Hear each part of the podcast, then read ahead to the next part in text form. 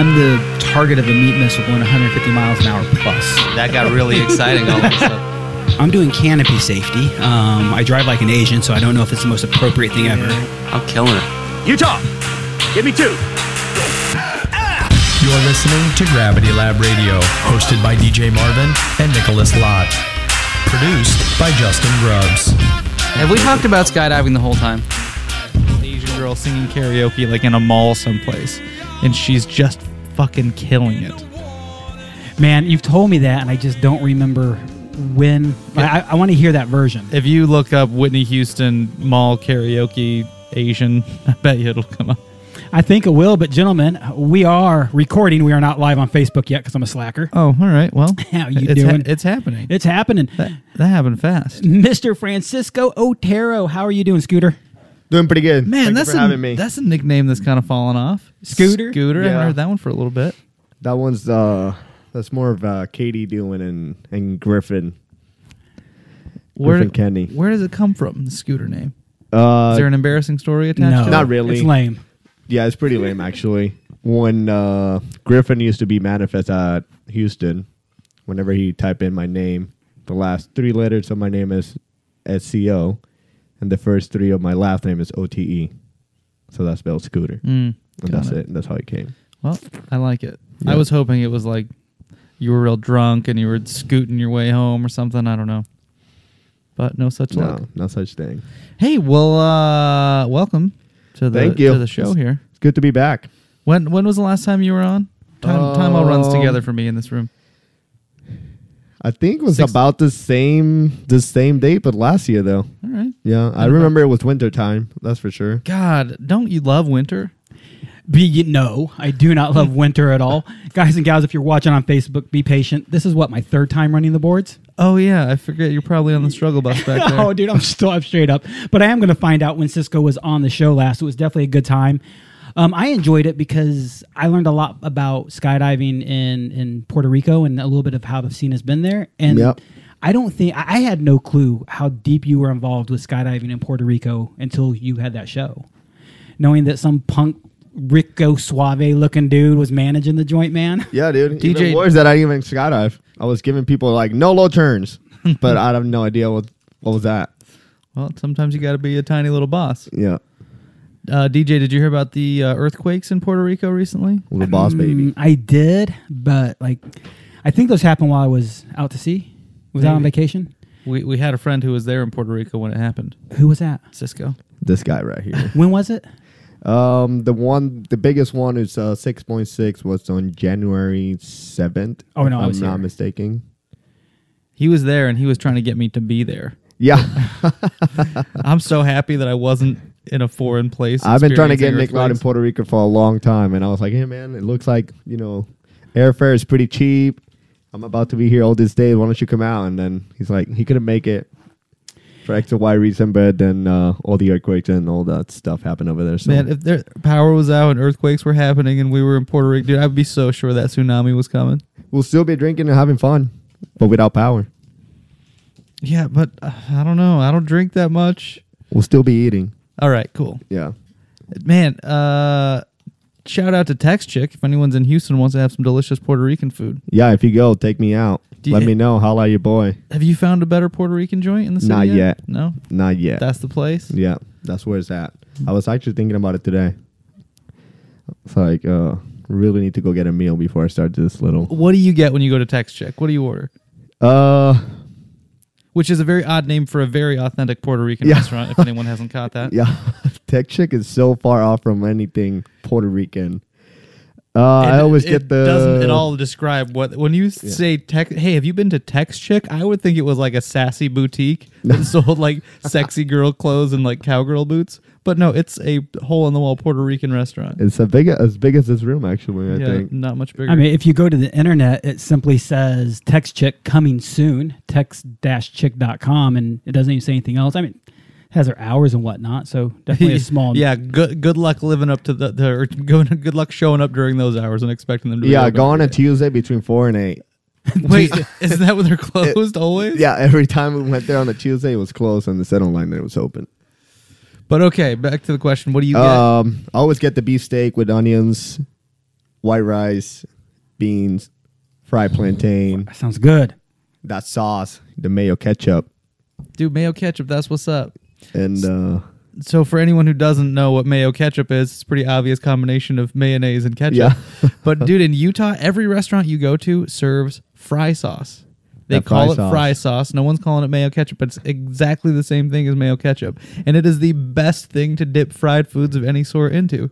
Same animal, different beast. Yep. Can't can't believe it. Kobe. hasn't gone on. oh, no. God dang, son. Starting it early. Hashtag too soon. Oh, Man, let me- Jesus. Dude, I am so lost over here pushing buttons. But I showed stuff. I showed pictures. I don't think you're showing any of that. I think I see it on the screen waiting to go out. But no, it, it, but I, Oh, you did get it. All right. Ooh, look at that. Congratulations. Yeah, There this it is the most I've done ever behind the desk. you're doing good. You're killing the game. Yo, guys, if you are tuning in, listening live tonight, this is a shoot to the shit episode. Uh, we get sick of listening to each other, so we brought in somebody else we hate.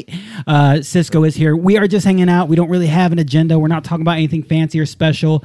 Uh, we're talking about our lives in general. So if you have any questions, any comments, throw them out there, and we will happily ignore what you have to say tonight. hello, hello, Tara Weber. You cannot win anything tonight. So there. What a sweet lady that Tara Weber is. dude man tara uh, nick and i do the lb live broadcast Yeah. and tara weber has a one tons of different little things we've Yeah, done she's a lucky lady.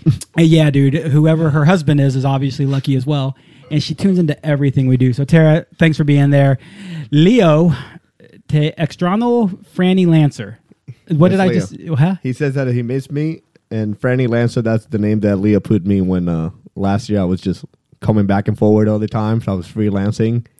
So he put me Franny, Lancer. Oh, Yeah, I like that. Yeah.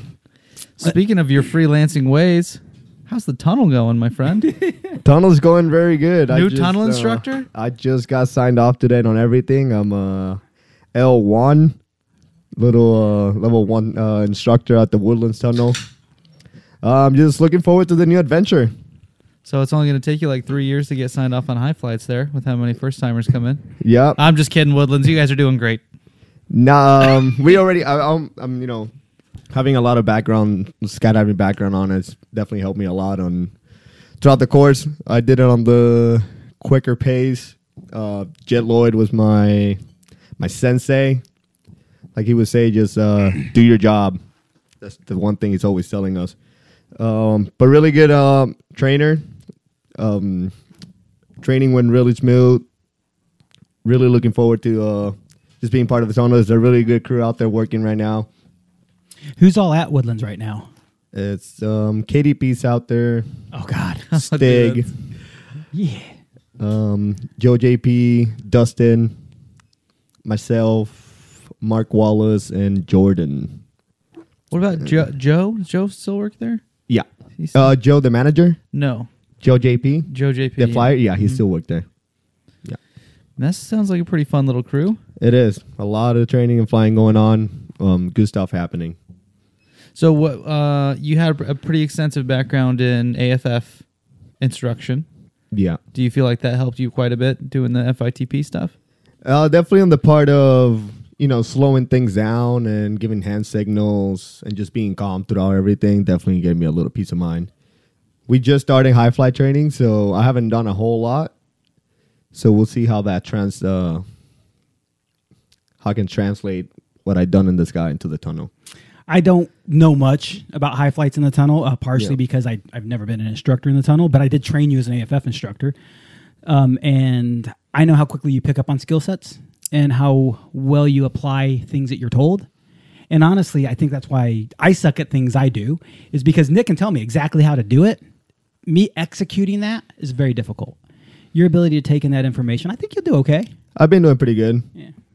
So you have a pretty decent uh, like background of experience just flying in the wind tunnel, right? Yeah. How many hours did you do last year? Uh, I flew around 50 hours, maybe 55 In 2019. in 2019 Nice. from February to December. any any idea how much tunnel time you had before that? A little less than 12 hours. Well, okay. Yeah, not a whole lot. So you're you're in an area uh, neighborhood of 70ish hours. Yeah, definitely in the last year and some, I've been putting most of that growth work. Yeah, Nice. yeah, So you feel most of that time's in the Woodlands tunnel, right? So you feel pretty comfortable there. yeah. That tunnel is home. So, w- was there anything that you struggled with in FITP? Like anything that you didn't see coming?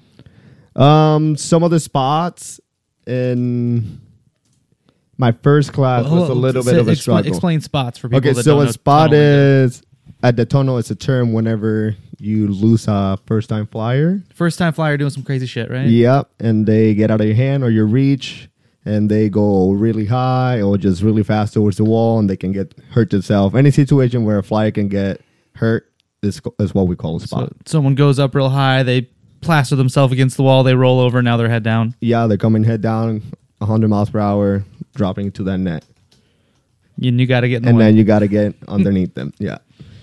So, what was the most challenging spot to learn for you?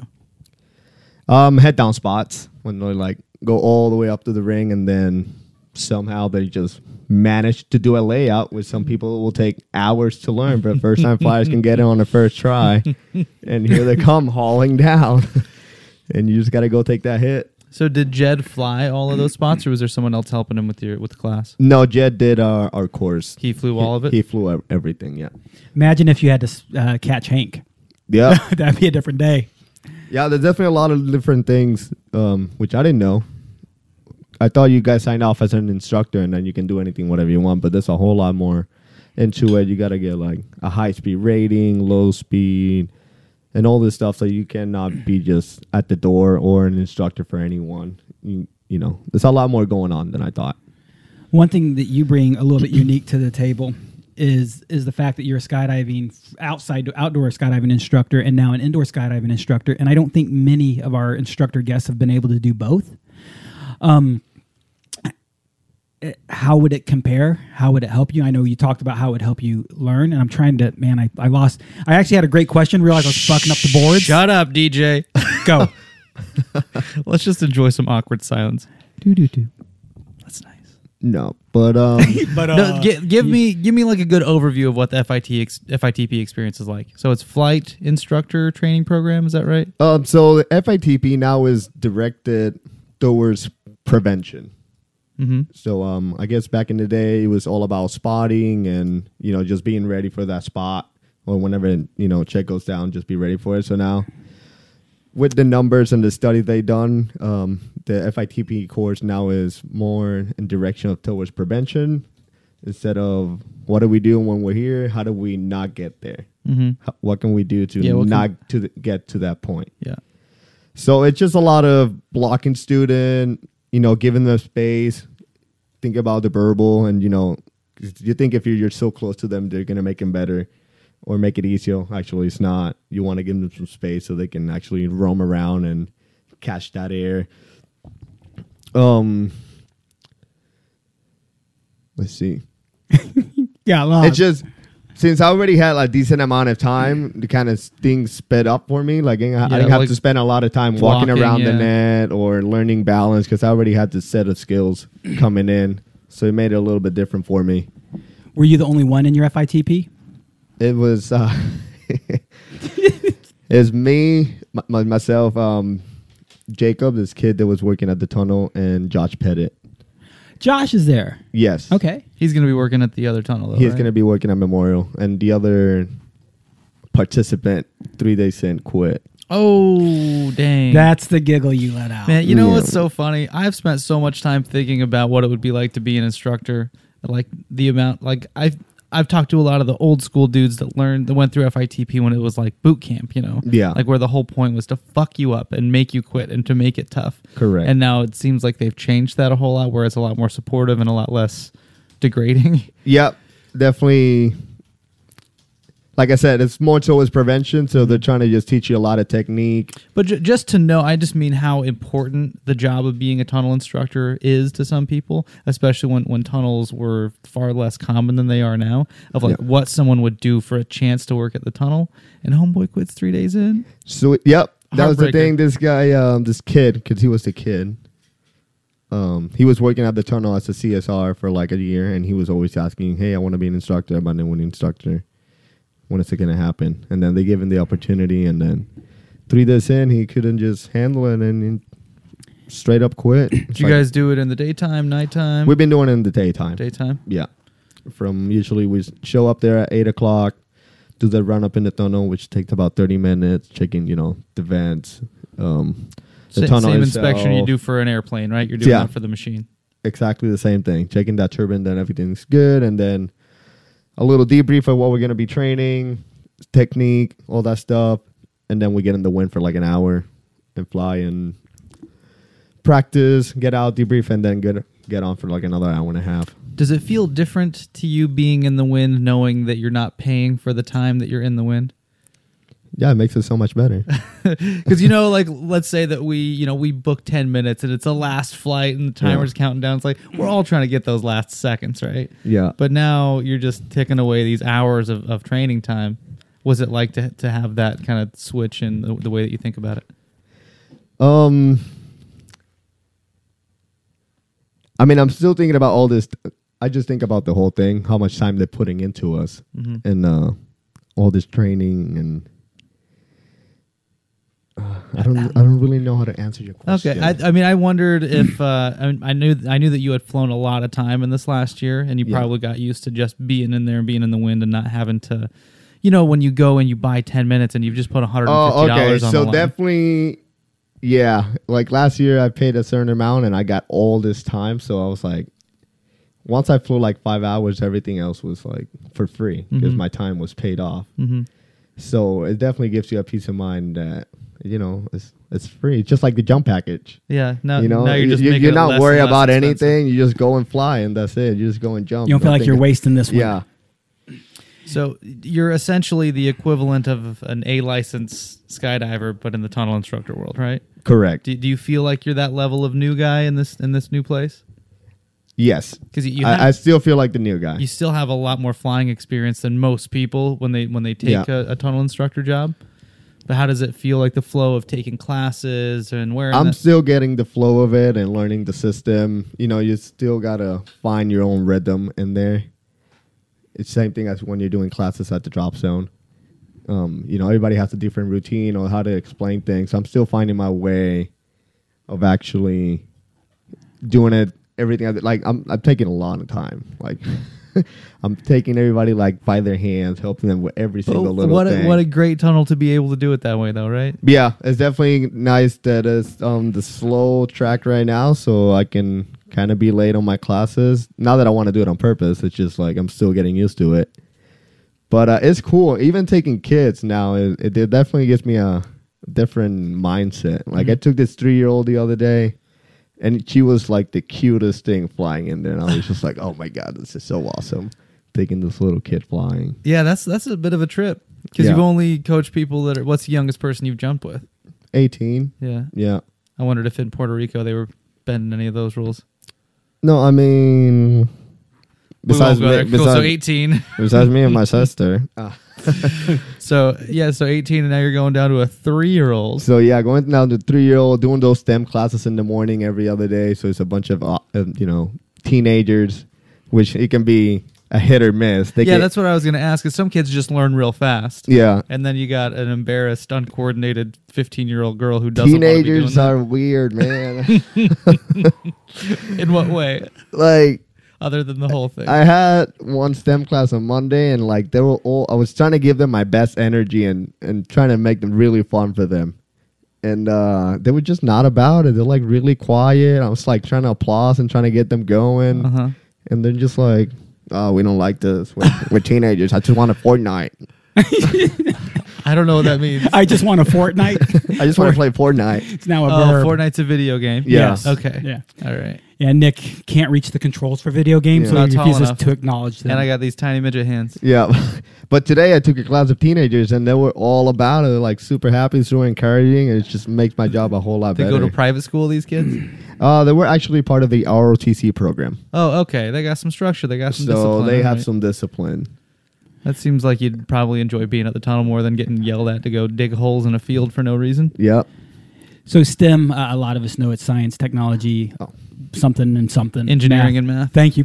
Uh, what kind of things are you guys showing the kids in the tunnel? How are you using it? Uh, we mostly teach them about you know surface area and how the wind affects different objects and weights. Even though we're taught in class that everything has the same terminal velocity, yeah. that that's not That's not really real. I had a girl. So this is this is funny. I was walking in from uh, a skydive. This is maybe six months ago, and a girl and her boyfriend were there, and um, they were talking about both of their jumps, and somehow it, it got brought up that he was going to fall faster than her because she was some skinny, mini, little, you know, tiny, tiny lady, Yeah. and he was a thicker guy. And she's like, "That's not true."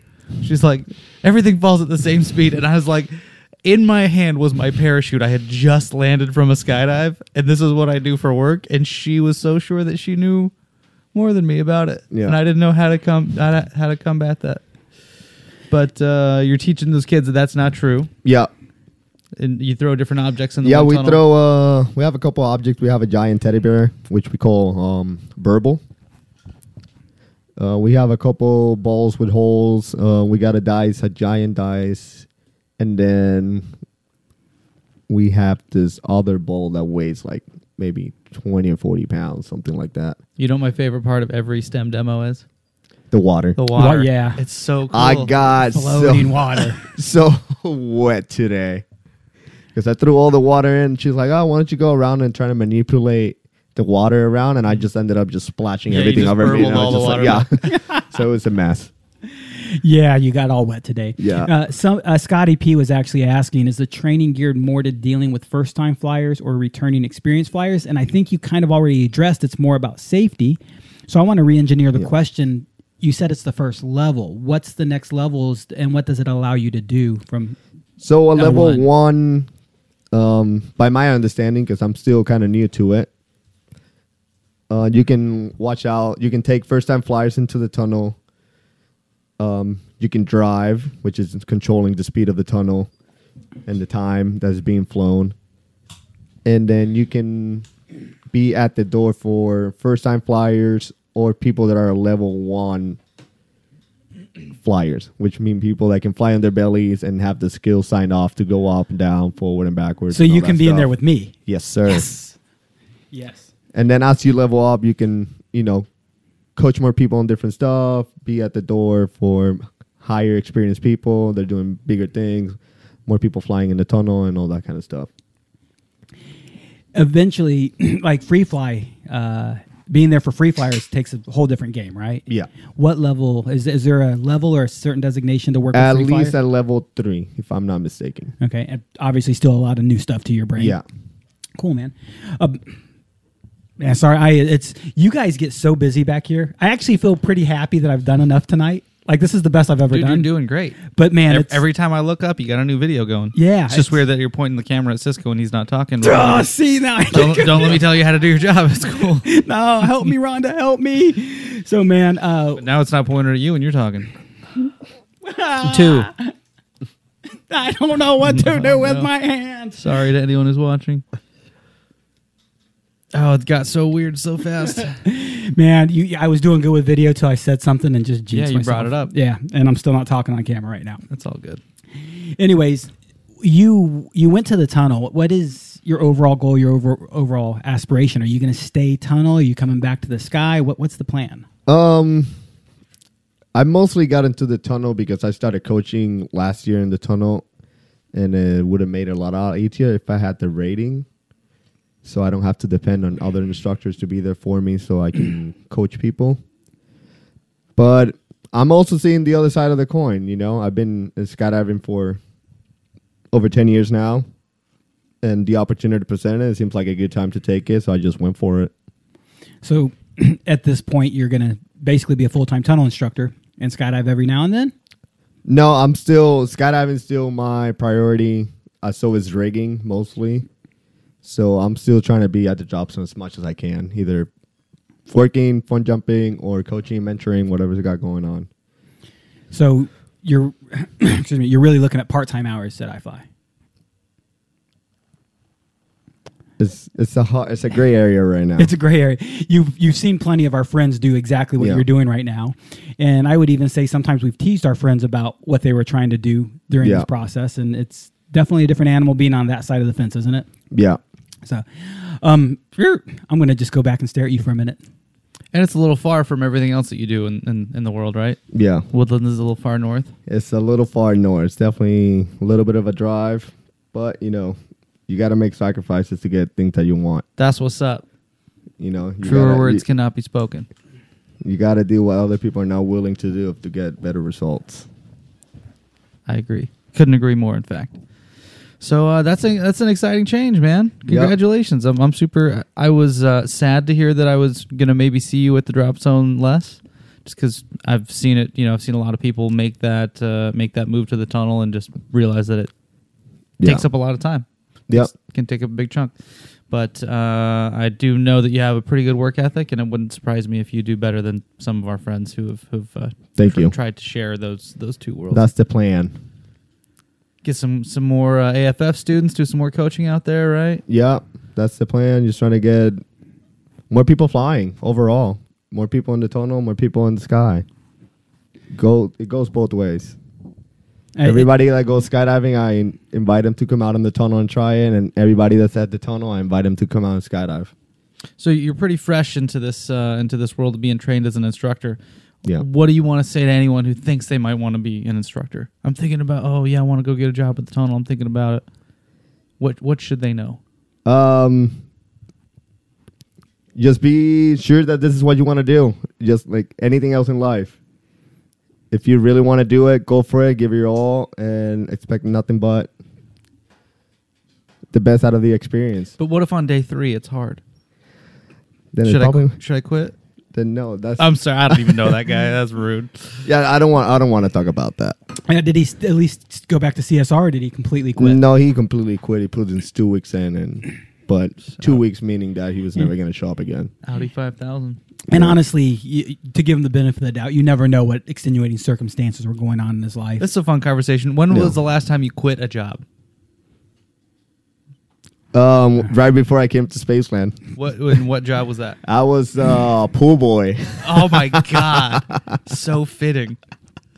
Yeah. Okay, so you're you're walking around shirtless, cleaning wealthy ladies' pools. Is that what? Yeah, that's what I did. God. Making sure that those How many uh, videos of you are on Pornhub? Come on. ladies. uh, I'm not allowed to talk about that per per my lawyer. So how, Um, how did you get into being a pool boy? I was just kind of in between. I would just I just came from the from summer at Lodi, I think, and uh, I didn't have nothing going on in Puerto Rico, and I, this job for you just kind of it was a weekend thing, so I just took it to do something on the weekends to make some money, and is that that? Does that look like you, Cisco?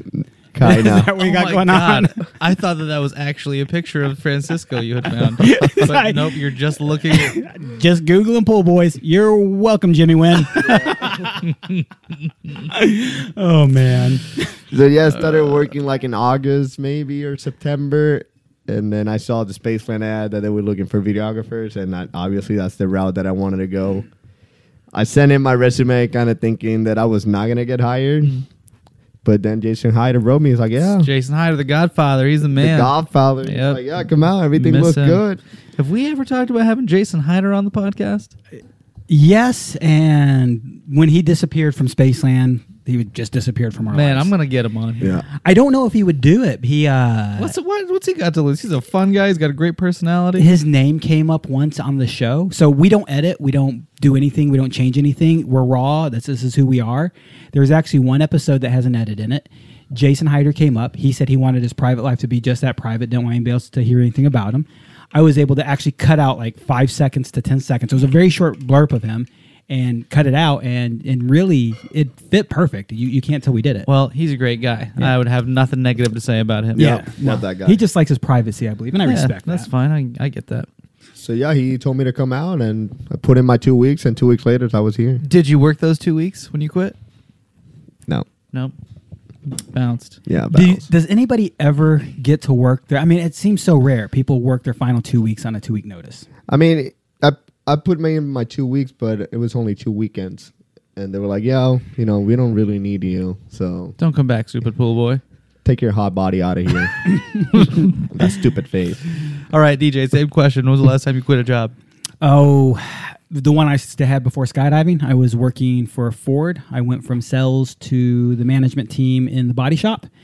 And in the body shop, I had a two week vacation. Uh, I was to get into management, you went from sales to someplace in management, and eventually they bring you back to sales management. So you have more experience.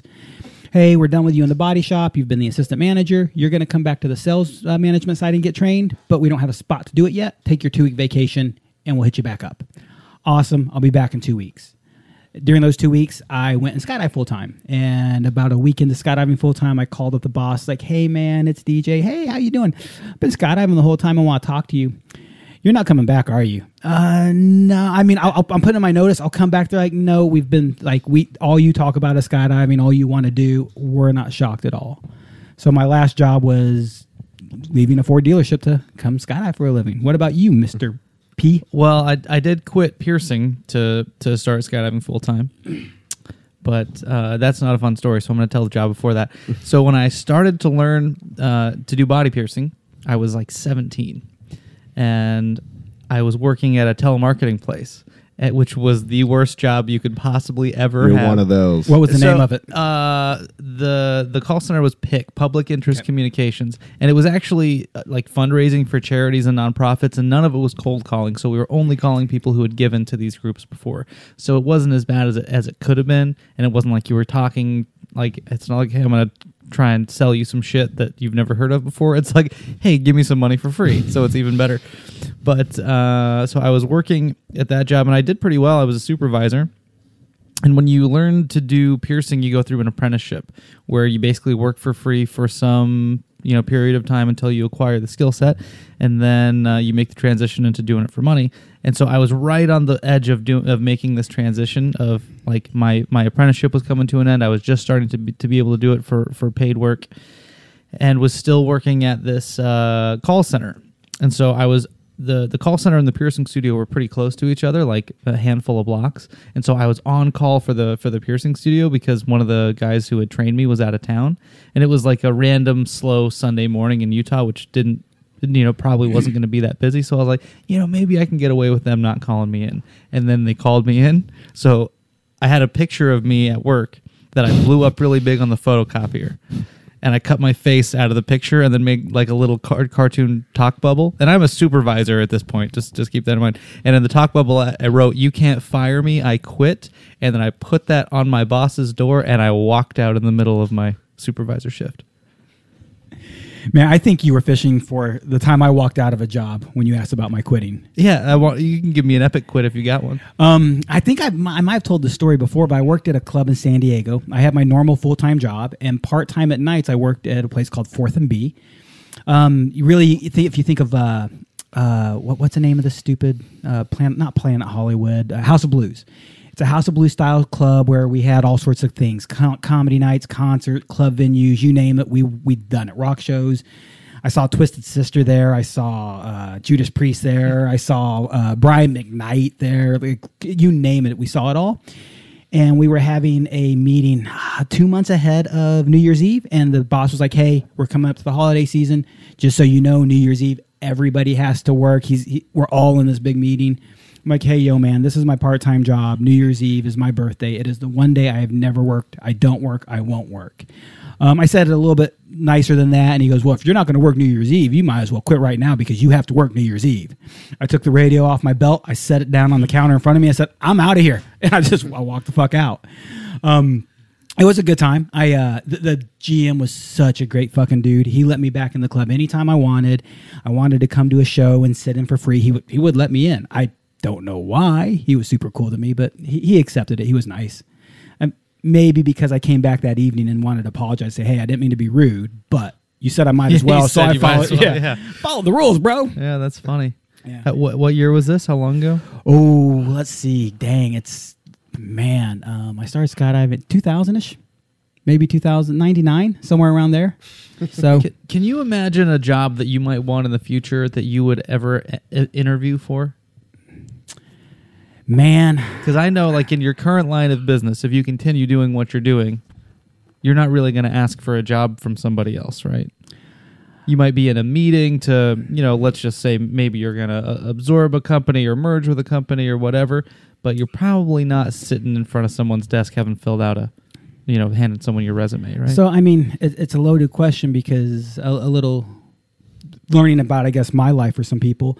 You know that Valerie and I have retirement plans, and and our retirement plans aren't super soon, but they're probably earlier than the average person age wise. and we want to retire when we can enjoy life. Um, so my goal is to retire through my own business, my own company, and Valerie and, and her retirement plan, Sugar Mama. Um, but from there, we like we plan on working in national forests and in parks and with with uh, people who have needs, whether it's homeless shelters, whether it's people getting back on their feet. We just feel like our retirement is our time to give back to the planet, to people, to society, and probably going to have to interview for some of those positions because we might work in places for a year or two at a time. So yeah, I, I could see it, and those are those are the passions I would have is to better what I've messed up. Have you? I mean, when you say messed up, what do you mean?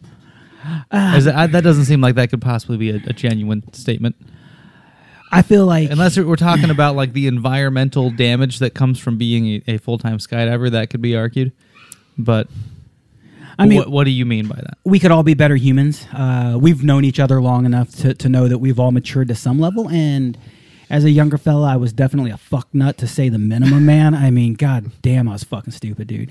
If I had one thing to say to 24 year old DJ, I'd just punch him. That's I don't have anything to say to him, dude. Fucking put his face on a curb and kick, kick him in the back of the head. Will you also punch twenty seven year old Francisco? no, I How old are? love Did I his guess that right? How old are you? 29. 29. Shit. Well. I would make love to those abs. You look Yeah. great. Thank you. Yeah, so I just I see the a the environmental footprint. As you know, Valerie is big into the environment and into stuff like that. So the, giving back to that, but so many people have helped me along the way. You know, so many friends. You've helped me in different ways. You've helped me in different ways, and, and even people who don't realize that they've helped me in ways that they'll never understand. And then I have had friends, a buddy of mine named Robert Clark, know I was so down on my luck, such in a bad place, all to my own luck is a bad word, bad decisions. Uh, that he one day threw me a bunch of money to help lift me up, and I, I- he didn't know how much I needed. He didn't know what was going on. He just wanted to help a homie, and it happened to be the perfect amount. Um, I tried to give it back one day. He didn't care. He didn't want it. He was happy to see I was successful. So giving back, is, that I think that's more of what I mean by giving back than anything else. You know, I don't want to go into too much detail, but I recently tried to repay what I thought was a debt to someone who, in their eyes, was a gift to me. And man, that is the most frustrating thing when you feel like you owe a person something and they won't accept it. Man, that's that's a struggle for me to deal with. I got really blessed as a young fella. I Uncle Miyachi, Miyachi-san is uh, one of my Japanese uncles. I my family, my mom, my dad, my sister, and I were out in a mall in Japan, about 45 minutes from my mother's house or my grandmother's house. And we were doing some shopping, and we saw Miyachi-san at the store, and he wanted to hang out with me. He, he never had sons that I know of, and he wanted to get to know his American nephew better. And so he's like, "Yo, can I bring him home a little bit later on? You guys go back home. We're going to spend the day together." And my mom's like, "Yeah, go for it." And during that that little shopping trip, he tried to buy me a really nice RC remote control car. I don't know if you remember, uh, Grasshopper was the name of a, a pretty nice car um, back in the day. I turned it down over and over again because I I can't take this. It was a really expensive gift. And when we got home, my uncle Miyachi, uh, dude, he he let my mom know how disappointed he was in me. And my parents at that point explained that you turn down gifts, you turn down whatever once. The second time you turn it down, you're offending somebody and you take it graciously and you're just thankful and realize it's now your turn to give it to somebody else. You'll never return the gift to the person it came from, but you will return it to somebody else who will then pass it along. That's a really healthy way to look at it, and I hope that my stubborn brain can Fuck no. can follow that logic. it won't. It won't, but I'm gonna I'm gonna I'll give it a shot. So, uh, Cisco, you mentioned uh, rigging earlier. That you're still pretty new to that world, right? Yeah. How, how long have you had your riggers ticket? Uh, it's gonna be two years in May. How, and you weren't using it very much at first. Um, a decent amount.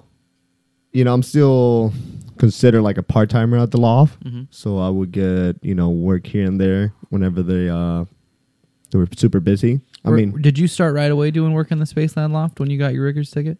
yeah. Uh, and you, did you kind of have that deal set up before you tested and everything? No, because when I came here, I already had like all the requirements done for my rigging test. I just needed to get current. So uh, I started working with Jeremy and Matthew. And then when Kelly left, that spot kind of opened up. So I kept putting my work into it. And uh, me and Jeremy, when I got Jeremy got his um, his masters, and I got my seniors, and they just kind of gave me work right then and there. Kind of earn my way into the loft. I I always say. So you do pack jobs primarily, reserve pack jobs. Yeah, for What- the most part. Do you do you do anything on the sewing machine? I do sewing projects here and there, not not a whole lot. Um, I want to say that I want to do them more, but in reality, I don't. What what do you not enjoy about that sewing machine? It's hard to, you know, it's just not sewing. Is you know having an ethic of putting work out there that you're gonna be proud of. Uh-huh. And I might do something. It's like, well, is it gonna work? Yes. But it's not pretty. but it's not pretty and aesthetic like I wanted it to be. So it's gonna, you know, find my find myself having a fighting that finding that middle ground of doing good work and actually making it look good because that's that's a big thing in the mm-hmm. rigging. You know, you want to do rig. One thing is just to pack a parachute and put it in the bag, but mm-hmm. it's another thing to pack it good and make it look good. And the sewing machine's even harder to do to do Yeah. that. That makes sense. Man, have you uh, been to any of the manufacturers and watched any gear be be put together? No, man, Man, it is so crazy. Uh, that I would be an experience. I went and uh, visited uh, Velocity Sports production facility uh, a year ago, November. And man, watching Kelly on a sewing machine, it's like it's just like watching a duck in water. Man, he just moves with the material. He moves it through so fast, and man, it's super. Like I am timid, and and every time I put a stitch in on the sewing Yeah. machine, I'm trying to. I'm my foot is so light on that pedal, and I'm still trying to make it go slower. It's an But- art. but- it's definitely an art. But man, he was he was tearing it up. Di- uh, we're going to uh, Florida this month. Yeah, well, next month technically, but uh, Oh yeah, it's still January for another day. Yeah, huh? it's Yeah. it's going to be great because we have the Land Air Show, and, and since we're here, I'll give you a quick update. But after this update of the air show, I want to talk about how hard is it to, become a rigger, the task, the, the pathway you took to become a rigger. But the Deland Air Show, uh, we have six slots for the show, right? Uh, what's his name? Shannon Pilcher confirmed. Mm-hmm. Bill Booth confirmed his slot. Tom Noonan was going to be out of town and asked to pick up a slot. Absolutely said yes. man, for sure get him back. John LeBlanc's people are talking to my people, uh, uh, fr- a, uh, an employee, a, a nice gal Who are your people? Are they Japanese? Is that what you're talking the about? other voices in my head, the, the 20,000 voices. Um, we, we're talking as soon as he gets back, he's traveling, we're going to lock in his slot. So really, we have four committed with three slotted. So we have two slots left, and I already know who I want to ask to fill him in. But I kind of liked your idea of doing the musical chair, like just having random people yeah, show th- I up. think that's either going to go really great or be a total disaster. I'm not sure which, like tonight. and it's going great. He's so handsome. Stop Look at that it. You're smile. feeding my ego. Hey, I will. I'm sorry. Uh, y- what do you like? Can do you have a, a short to medium sized list of people that we could invite to say, hey, maybe if you want to come and be on this on this thing? I just worry that if someone was feeling nervous about it at all, if they were having any sort of trepidation, that they might just say, "Oh, someone else is going to show up. I don't want to be there," and then it's just me and you doing this for two hours in Florida. So yeah, the biggest concern I have is is the list is long enough and we have enough friends there that I I'm, I worry that if it would become too discombobulated, too too fast, too rapid fire. I mean, speed dating's a thing, right? It, it is, but I mean, we see how fast the LB live shows roll through mm-hmm. and how quickly we get out of information with those. I think it would be really easy to say we have six people lined up to run in and we never get past the second or third one because we get caught up shooting the shit. I mean, we could absolutely just structure it. Of a, ti- a timer's going to go off. You're going to have a minute after the timer to wrap up whatever whatever it is we were just talking about, and then you're going to have to send your buddy in on your way out. Speed dating, Gravity Lab radio style. Yeah. We'll just dub it the speed dating show. Yeah. Mm, I, I actually am liking this idea. Yeah. I think if we do that, it'll be the last slotted show. Uh, we are there Tuesday, Wednesday, Thursday, doing a 9 a.m. and a 3 p.m. show every day. Um, so we have a lunch break and a dinner break. And the cool part that you kind of started this conversation with is we're going to do tours of a lot of the manufacturers. Yeah, that's where that came from. yeah, we're gonna have a, a good time checking out uh, UPT, checking out performance designs. I- I'm really excited to see PD's facility. Dude. It's uh, have you ever Cisco been to PD and check out what they have? No, man, that would be definitely up there. That's one experience I definitely want to have.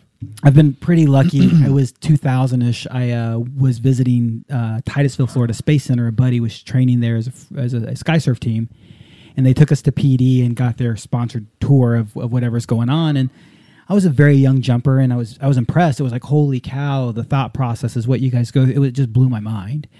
And then I went back in uh, 2015 and got another visit, actually with the sponsorship director, you know, Kyle Schoonover. Uh, Kyle showed me around, and this time I have a deep knowledge. Um, I've the only thing I haven't done for my riggers ticket is test it out. I've got 60 repacks. I've gone through basically the whole process, and then said I don't want to do this, so I quit on day four. I made it further than day three. Um, uh, oh shoot, uh, water Oh, on the you, keyboard. did you just pull a Nick Lot yeah, over there? buddy? I Oh, did. You didn't break any glass, just No. so you failed. No, so uh, yeah, I got to see it again, and it was really interesting to see the facility, to get a tour of everything with an understanding. Like when they say, "Hey, this is a stabilizer," I actually know what they meant. So I I enjoyed it, and uh, man, anybody who's in the Deland area, I recommend. It's not a, a uh, tour that we get to get on because we're special. It's a tour that they give anybody and everybody. So it's super super uh, cool, and it's really neat to see what goes into building your parachute. I demand a slightly more special version of the tour. We'll bring a step ladder. All right, perfect. Now I can see everything. So, uh, no, DJ, you had a really good spot of where we're going to pick back up with this rigger conversation. Yeah, man. So uh, I once upon a time I trained to be a rigger. I really wanted to. You've actually probably used some of my crap in the riggers kit upstairs. It never gets touched by me. Yeah. My clamps, um, which you've heard me say, just please put them back. I don't really care. Use them. Um, I enjoyed it, but somebody wants to become a rigger. Let's share your story. What should we do? What What should people do to get there? Well, um, you know, officially to become a rigger, a senior rigger for that matter, you need 20 pack jobs. So there's a senior rigger and a master rigger, right? Correct. Okay, we're going to come back to that. 20 pack jobs. 20 pack jobs on the rating that you're seeking. Because there's four different ratings. Mhm. There's back, seat, lap, and chest, if I'm not mistaken. Mhm. Yeah. Because we're talking about pilot parachutes, right? Yeah. Pilot rigs, bailout rigs. Yeah.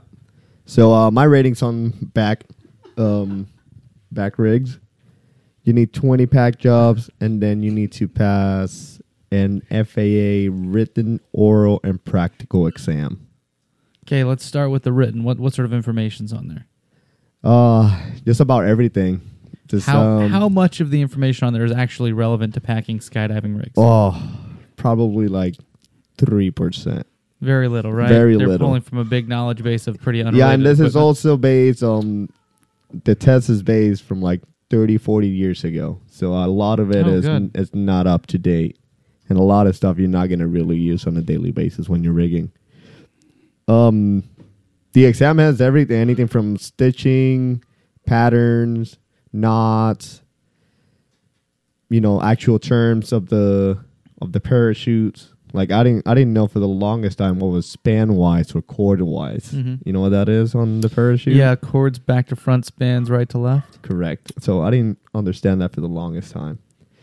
Um, packing around parachutes, a lot of details about around I didn't understand until I actually did it myself. Um, what else is in there? There's some flight rules. Um, just uh, just regulations, FARs. I think it's like Um, part 67 that covers, or part 69 that covers rigging and the FARs. Yeah, but don't quote me on it because I'm not really sure. Man, th- th- this is one thing that terrifies me about the thought of like USPA going away and the FAA governing skydiving. Is like the FAA is governing parachute rigging. Yeah, The FAA also governs drone flying, which is a test I've had to take. yeah, And it's like hearing you describe how the information doesn't really apply to the job. Same way with the with the drone test. Okay. It's like they want you to know so much information that is totally unrelated to the the task itself that it's almost pointless.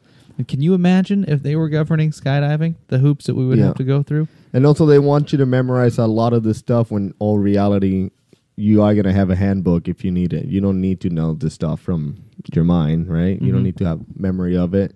You can always, Because you're going to look it up right yeah, you're gonna do look it. it up if you have any questions or anything. Part 65, by the way, is what it was. I was off by a few numbers. Man, it's it's silly. Uh, Nick, I want to go back to what you said because imagine if the FAA governed us instead.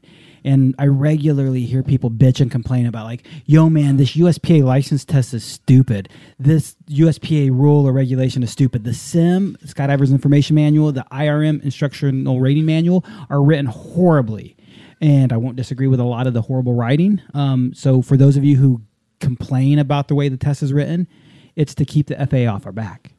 Hey, FAA guy comes up to us. Hey, you guys should be. But no, no. Look at the look at the test we're giving. Have you read the license test lately?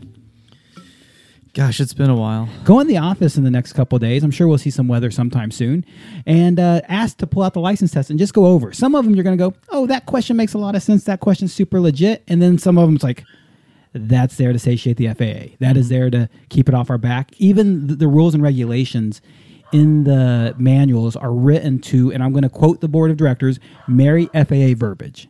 Uh, very specifically, I was on the board for a short time when we would make or, or set new policies or standards. Very quickly, somebody would say marry FAA verbiage. That they would say those three words just to make sure we were writing it properly. Which, by the way, Mike Mullins is freaking dope at. Mike Mullins really knows how to how to deal with the FAA. Had to fool the man. Jesus. What? That's what you're doing, right? Yeah, it is, man. Pulling the man, pulling the wool over his eyes. So, man, uh, whew.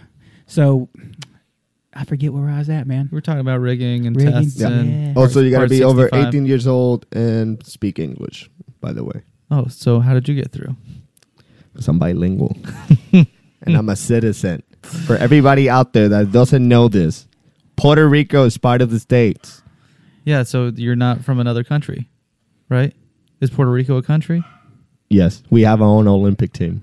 Okay, but so we don't go to represent the United States. We go and represent Puerto Rico. but when you want an American passport, you're happy to have one yeah, of those. I love you guys' help. You son of a bitch. Give me money. like that earthquake we helped in. Yeah, you guys did. Yeah, and the hurricane. And the hurricane. Let's not talk about Maria. Maria.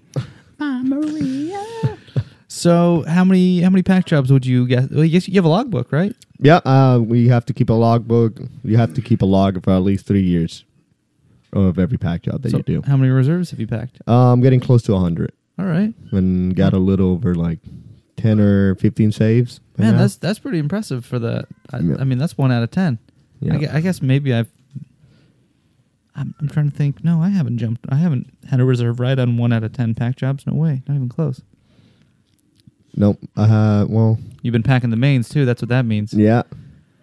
You got to get those cutaways to get those repacks. I don't know if you guys m- guys mentioned it, but uh, you have to do 20 repacks, right? Yeah. Not for use. So if you're No. you can't just go pack your homie's rig. Now I, I'm not going to say everybody follows the rules because you can't go six over 65 on the freeway either. But you basically have to have a practice or a dummy rig. And unfortunately, uh, primary rigging services, Jeremy and Matthew, do have a, a dummy rig up there to let people throw down Yeah. repack after repack on.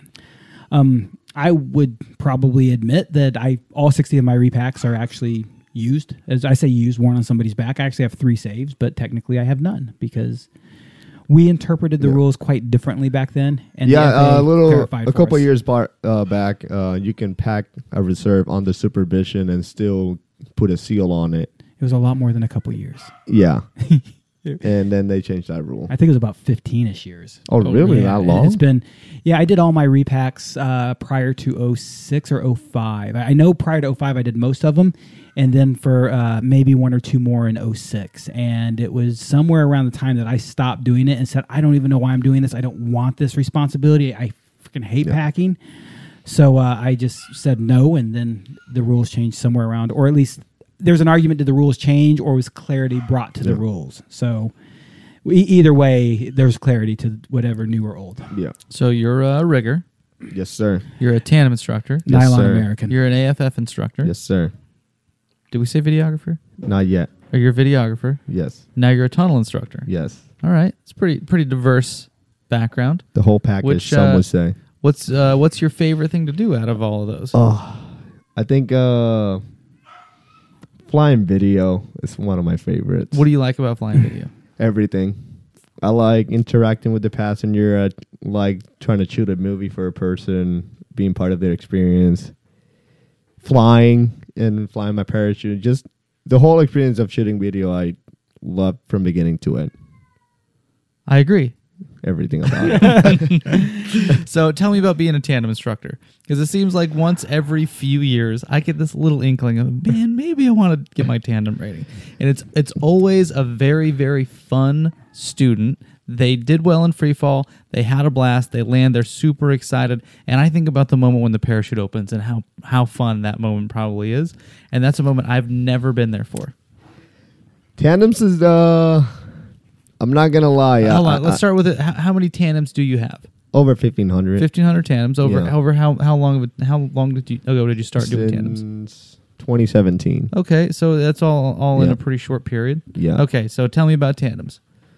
Tandems, they're definitely fun. They're definitely there's something about taking a person on the first skydive that is special. So it's the interaction with the student that's fun. Yeah, Okay. but um, at the end of the day, it's also a job. Mm-hmm. So if you're not enjoying it, you're not gonna give out a good experience to your passenger.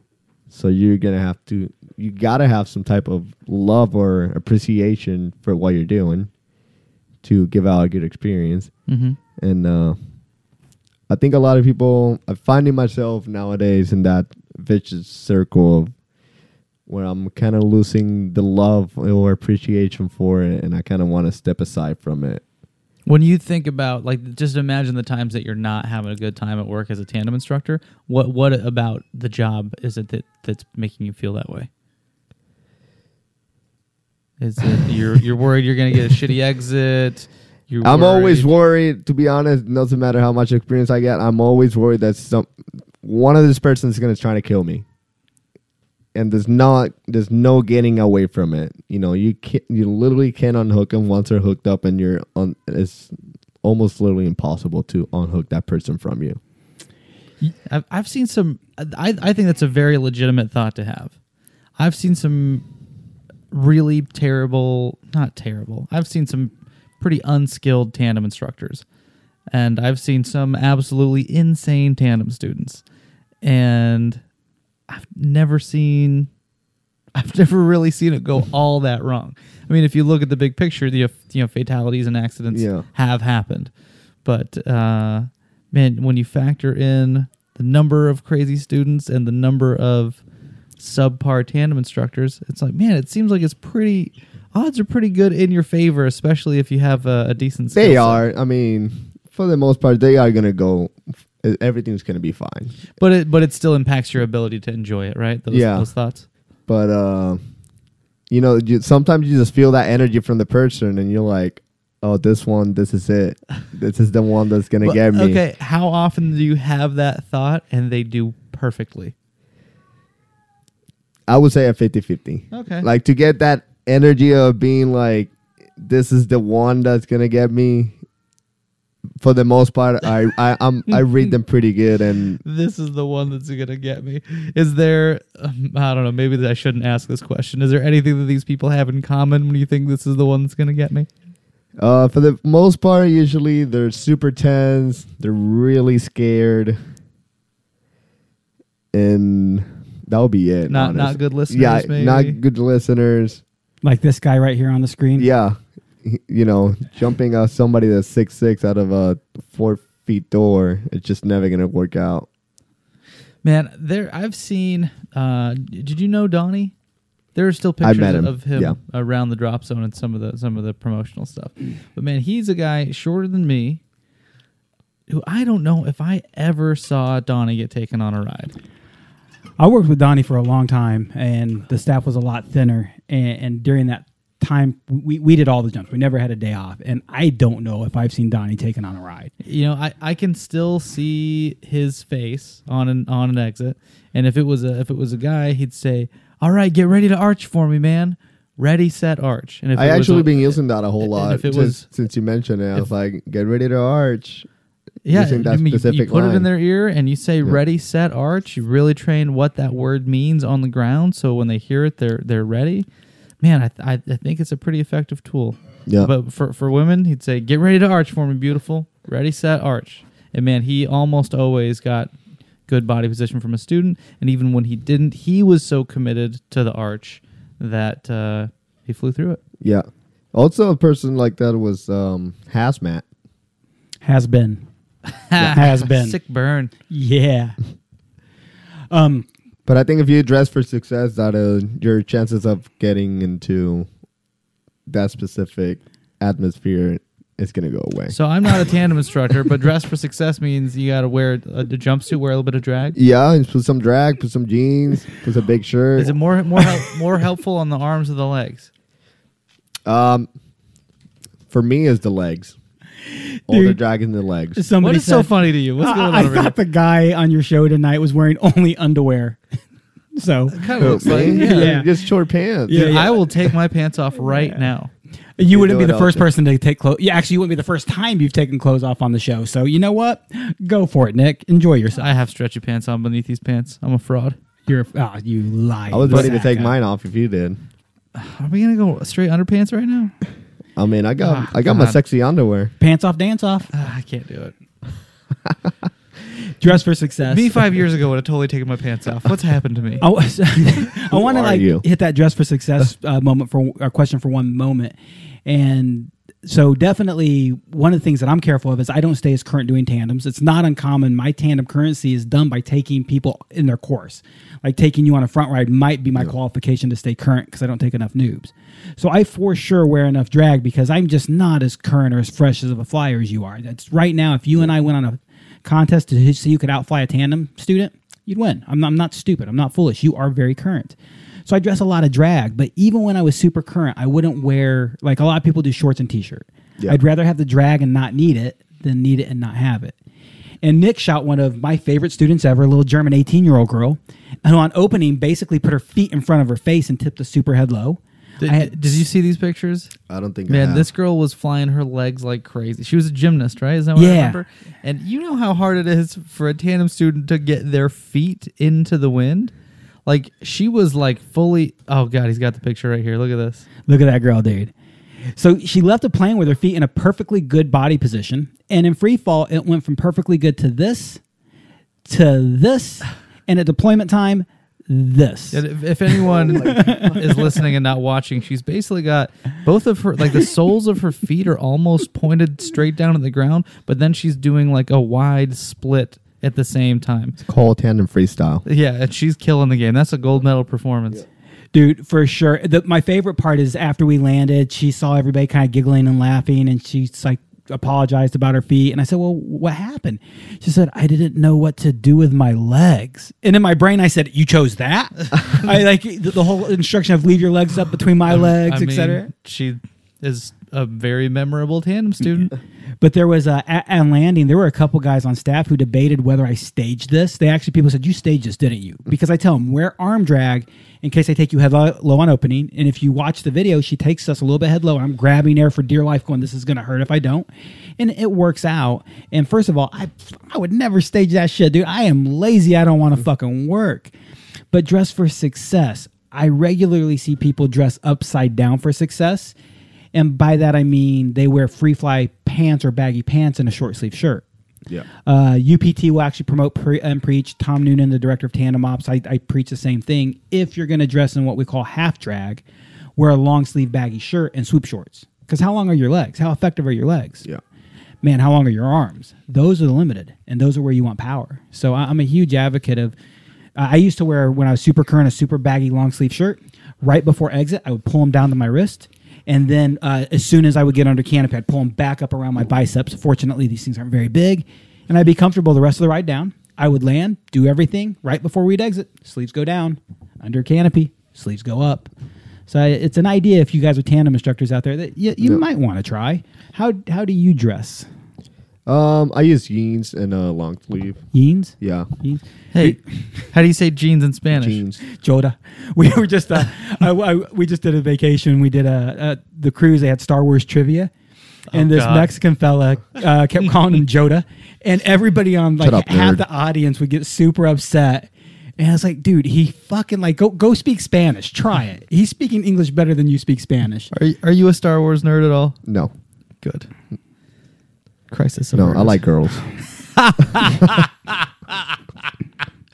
Oh, zing! You right. say that all you want. I got Valerie. She buys me Star Wars shit. So uh, apparently it works for some ladies. I guess he's got a point. Okay, so tandems, three three years, about fifteen hundred tandems. Yeah. All right. Uh, what about your AFF experience? AFF, um, I like AFF a lot. I really like teaching people how to jump out of a plane and be safe. Um, I got about maybe three, maybe 400 AFF jumps. I have my rating for maybe two years, I think now. Hmm. You're looking at me like I might know that answer. Um, yeah, since I show up to the course without even telling you. Yeah, because I don't have a good memory, and we know that how that works out, man. Me and my shitty memory. So, um, 2017 even showed up hashtag unexpectedly for an AFF Yeah. instructor course. I, I now remember this more and more. Um, yeah, you did it 2017, so it's been uh, oh, just then over two years. 2016, I got my tandem rating done. Yeah. Yeah. So, um, dude, that was a good time, man. You, uh, th- this is you, isn't it? That's me. Yeah. Yep. Yeah, that's you. That's definitely. DJ Oh, being a shitty student. Yep. It's natural, man. I can't help myself. so, how would you say that your course compares to doing real live AFF? Be honest. You ain't gonna hurt my feelings. Um, the thing here is that when you're doing AFF, this person know that they can die.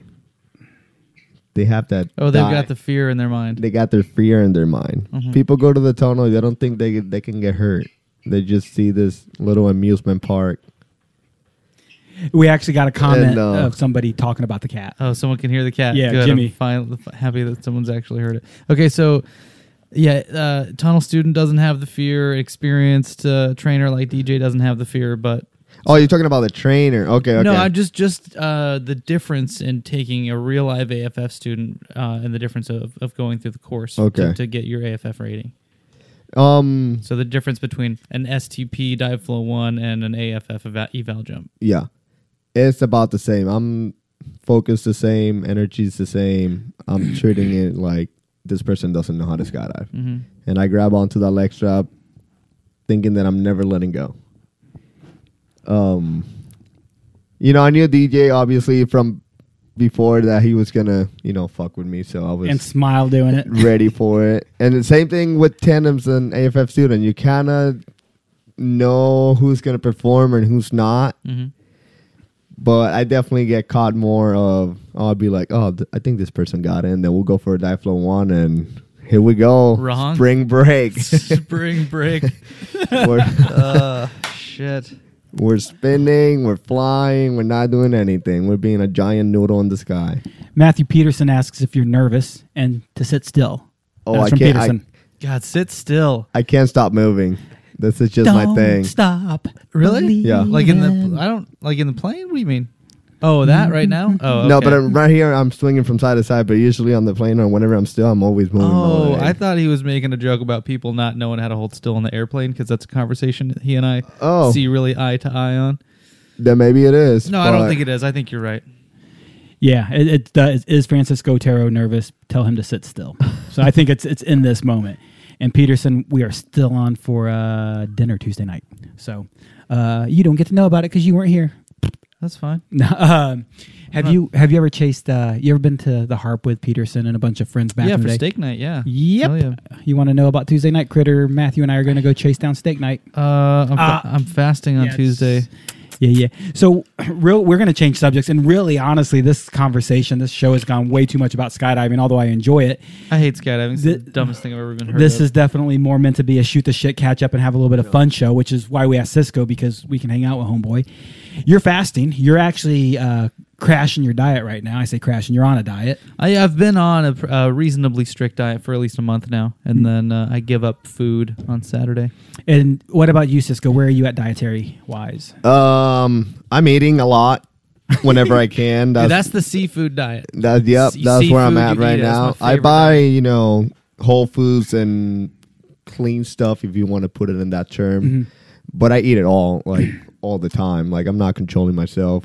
I was supposed to start this diet, and then on Tuesday we had s'mores night at the house. So it was a bunch of people at the house, and we just cooked. There was so much chocolate and marshmallows going around. It was ridiculous. My pants looked like honestly it looked like I came on it because they were full of marshmallow. I was just like, oh, this is great. And I'm just dropping the whole marshmallow on my thing. I was like, oh, what is this? The glory shot all over your Yeah. face. And marshmallows and chocolate all over the front of your pants. Yeah. And then Sounds like I a was party. hungry. So I was like, you know what? I'm going to make pancakes. And I went and make blueberry pancakes and chocolate pancakes. And I had another s'more. So when you say you were going to be on this diet, what what does that mean? What what sort of diet? Um, nothing crazy. Just watching what I eat. Just cutting out sugars. Okay, no Uh, sugar. no sugar. Really low on carbs. Kind of that thing that we did on September. Mm-hmm. kind of based on that. Just a lot of proteins and fats. Um, but then today again, we uh, so Jed is moving to Memorial. He's leaving the Woodlands, so we had a little cake for him today. So I went and ate ate three or four pieces of cake. Dustin is always giving me shit. He's like, "You're always eating, man." I was like, "How are you not?" We're always eating, sitting here, and I'm just constantly eating, putting stuff in my mouth.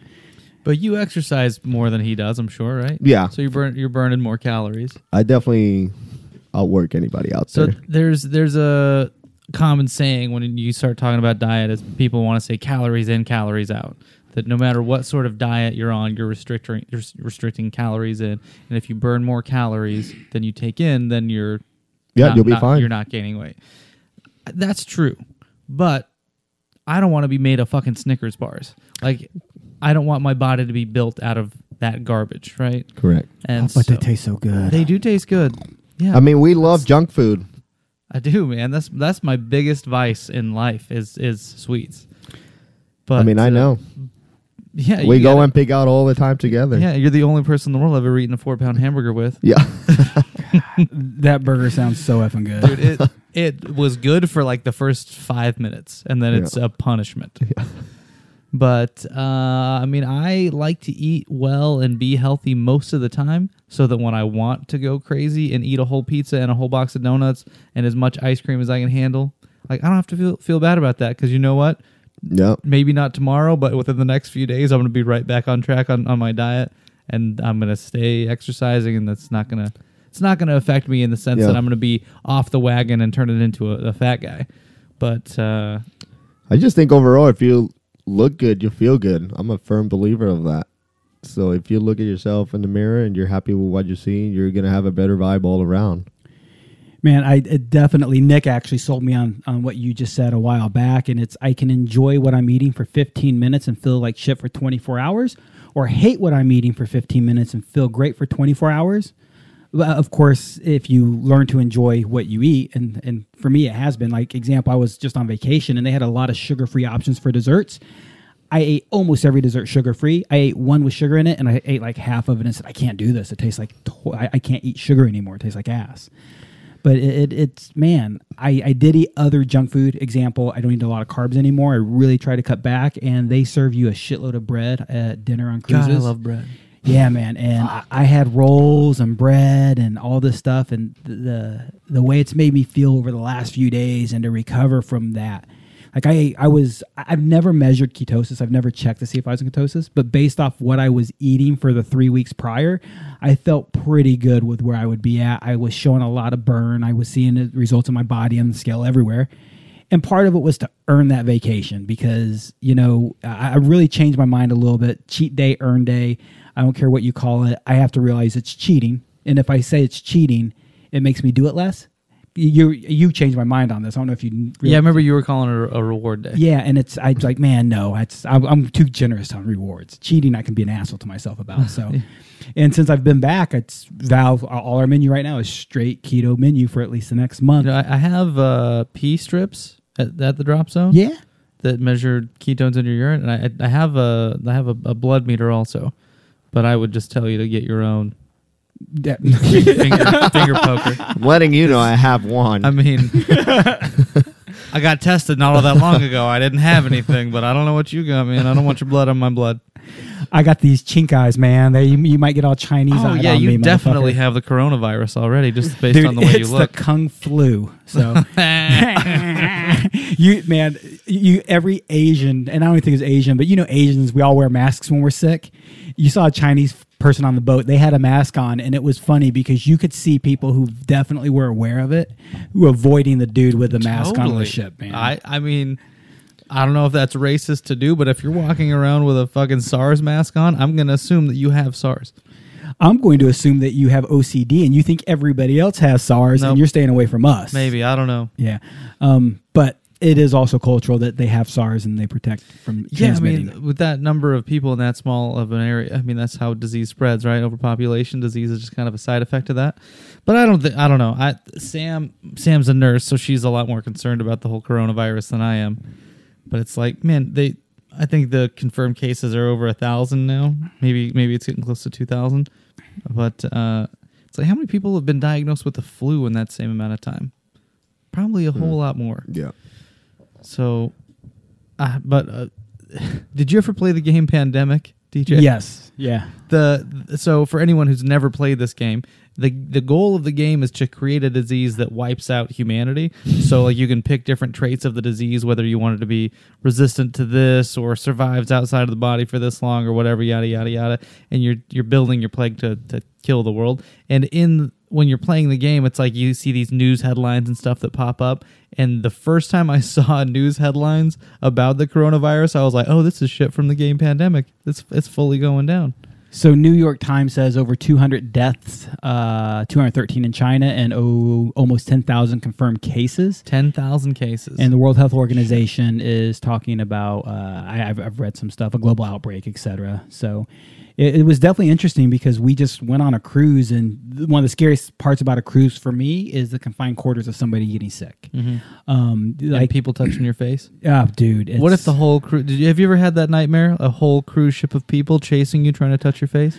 I have not, but thanks for Well, that. I, I hope I hope that happens, like the zombie apocalypse. But no one is a zombie. They just really want to touch your face. Don't touch it. I actually had my uh, opto- optometrist appointment today, and I have to get new reading glasses because I'm old. And I had the doctor when she reached out to grab something on my face, I flinched and kind of jumped. And she's like, "You okay?" I'm like, "No, I'm, I'm sorry. I get a little OCD about my face. Go ahead." And I had to sit there and just breathe patiently while this doctor starts poking at my face from my eyes. I'm like, "Okay, we're good." It, It's so funny. Like I feel like that's a feeling that I can't relate to at all. Like if someone put their hand on my face, I wouldn't think anything of it other than so like gross. it, like it wouldn't gross me out in the way that it, that it grosses you out. And and some people are that way with feet of like, oh my god, don't touch me with your feet. And I don't get that shit either. But dude, I Yeah. do not like my armpits being touched. Like even even when it's Sam and I, someone who I know really well, I totally trust her. You know, she, I I can't stand if her fingers are within like a certain number of inches of my armpits, even when they're just like resting on my arm and I start to think about it and I feel like it's too close, I will fully lose my shit and like pull away and be like, God, bitch, get away from my armpits. What is So, it? Dude, I, I really don't know. If I had to guess, when I was a little boy, I do remember my dad picking me up and his thumbs going in my armpits like that and that being super uncomfortable, me not liking being held that way. But that's the only thing I can think of that's that ever happened really unpleasant with my armpits. But dude, it's like it doesn't matter how light or firm the touch is. God, it drives me insane. So I can understand how you feel about your face. Because your face also drives me insane. how many how it's like my dad used to say man does your head does your head hurt because it's killing me Yeah. does your face hurt it's kill-. um I, I have to ask first of all uh mofongo am i saying that right Oh, Yeah, Mofongo. what, what the what's going on here Who said paula that? richardson Who? Oh. paula richardson that's You- you know paula Paula? Ursad. Paula? Yeah. paula and heath paula Oh, okay, okay. her last name's richardson now because she yeah. got married Oh, okay. Yeah, I was like, Beautiful wedding that? video. yeah by the her way. friends went to the wedding because it was a good time Uh, mofongo is fried plantain mashed together, made into this little ball with um ajo. I don't know how to say. Aho? it. my, my ajo my butt Um, garlic, Oh yeah, garlic. it's delicious. It's delicious. That's what I It's, uh, will it's definitely a- order at Tex Chick. It's a typical Puerto Rican dish. You'll love it. What are there like Puerto Rican appetizers? Like what do you what do you guys have? Uh, we do empanadas. Oh, yeah. We do um kind of like a mozzarella stick, but they're made out of cornmeal and has like a corn dog, Fuck, but without the dog. that sounds so good. And they're tiny, and then you dip them in the mayo ketchup. Dude, that's that's my favorite appetizer. Dude, mayo ketchup is the best thing ever. I cannot believe that more cultures have not embraced the mayo ketchup. um, what else? What about desserts? You guys got flan and or We uh, got Te- flan. Tex We got stuff. tres tres leches. leches. We got um. dude you're destroying me right now Hold on, so let's go full on fat kid. What's your favorite dessert? Like in Houston, where are you gonna go? We're gonna go to the chocolate bar. We're gonna go to It'll probably be the chocolate bar and get a chocolate tres leches or or Cinnaholic? Oh my god, DJ, have you eaten at Cinnaholic? I still haven't eaten there Dude, yet. I have taken so many people to Cinnaholic. Or These milk guys and should, cookies. should offer me a sponsorship. It's the vegan place down the road, right? Don't even say that it's vegan But that- that people, helps me. people Yeah. won't try it because it's vegan. Try it. But it's man, great. it is so delicious. It's basically a build your own cinnamon roll place. So you go in, cinnamon roll, you pick your icing, you pick what sort of toppings you want you. on it. Dude, it is insane. It And the is first time I went, I, I had heard about I think DQ was maybe the first person that told me about it. And I was like, let's go, let's go, let's go. I said to everyone, let's go. And no one would go. So I stopped on my way to like Sam's friend's house. Sam, Sam's friend was having a dinner, and I was like, okay, well, I'm not going to show up and eat everything in sight because I will absolutely do that. So let me let me satiate my appetite a little bit with this cinnamon roll. I went to Cinnaholic by myself and ate it in the car driving uh, to go eat somewhere else. And man, it was just about the most delicious thing I've ever had. And then I went there like four times in the first week. It's great. I mean, I love desserts. I know anything. I love What- anything. Do you makes- do you know like what you get there? Like what sort of frosting you get, or do you just like I get. I usually ones? get whatever has the most chocolate on it. hell yeah? So you know, cookie dough. Yeah, they had chocolate one called the, the. Cookie Monster that was super legit. Yeah. Oh God. I You try to mix it up, me. but I'm I'm I'm a chocolate guy. Well, I try to put chocolate on everything. I definitely, I definitely need to check this place out soon. My big problem is I, we talked earlier this year. oh, dude, I see those pictures up Ye- there. You got to get that stuff on the It's- screen. We're getting there. The uh, Well, that one week we went Oh like six days out of seven days of the week trying to bring your people in. I just got to catch back up from the damage I did the last three months of last year. Um, I really did a great job of catching back up to where I want to be before this uh, vacation we just took, and I only put two pounds back on during that vacation, which. I mean, it's all you can eat, nonstop food in your face when you're on a fucking cruise ship. Um, so it's super easy to gain weight. I did pretty good, and it, it really wasn't about what I ate besides the bread. It was how much I ate that got me. And so right now, until I get back to my target weight, I am I'm on point. I am going to work. I'm going to work hard. I'm going to earn it. But Jesus criminy, look at this website. Look at this stuff. So so- you go in and you build your own thing. Is that what you're saying? So they they have like they'll have a few themed ones like the Cookie Monster one. Yeah, they have some signature cinnamon rolls, and Yeah, so you can just say, "Give me the such and such name," and they'll make it for you. Or you could put every topping that you wanted to on your cinnamon roll. yeah. I think they, they charge per topping. I don't know how much it is, but uh, But honestly, you don't want to put more than three things. yeah, you can, you can fuck it up. Like you can get I did one time. like the I- icing I flavor when it put conflicts way with the too toppings. many things on it, and it was like overwhelming. Yeah, I try and go with simple simple frosting. Yeah. And then like a fruit a fruity topping plus like a caramel or chocolate sauce topping. That's my move. man, it's like uh, it seems like Mongolian God, barbecue. I'm so excited to eat there. When are we going? F- Uh, I'm off my diet February 9th. So I'm, and I'm back in Houston the uh, the 11th.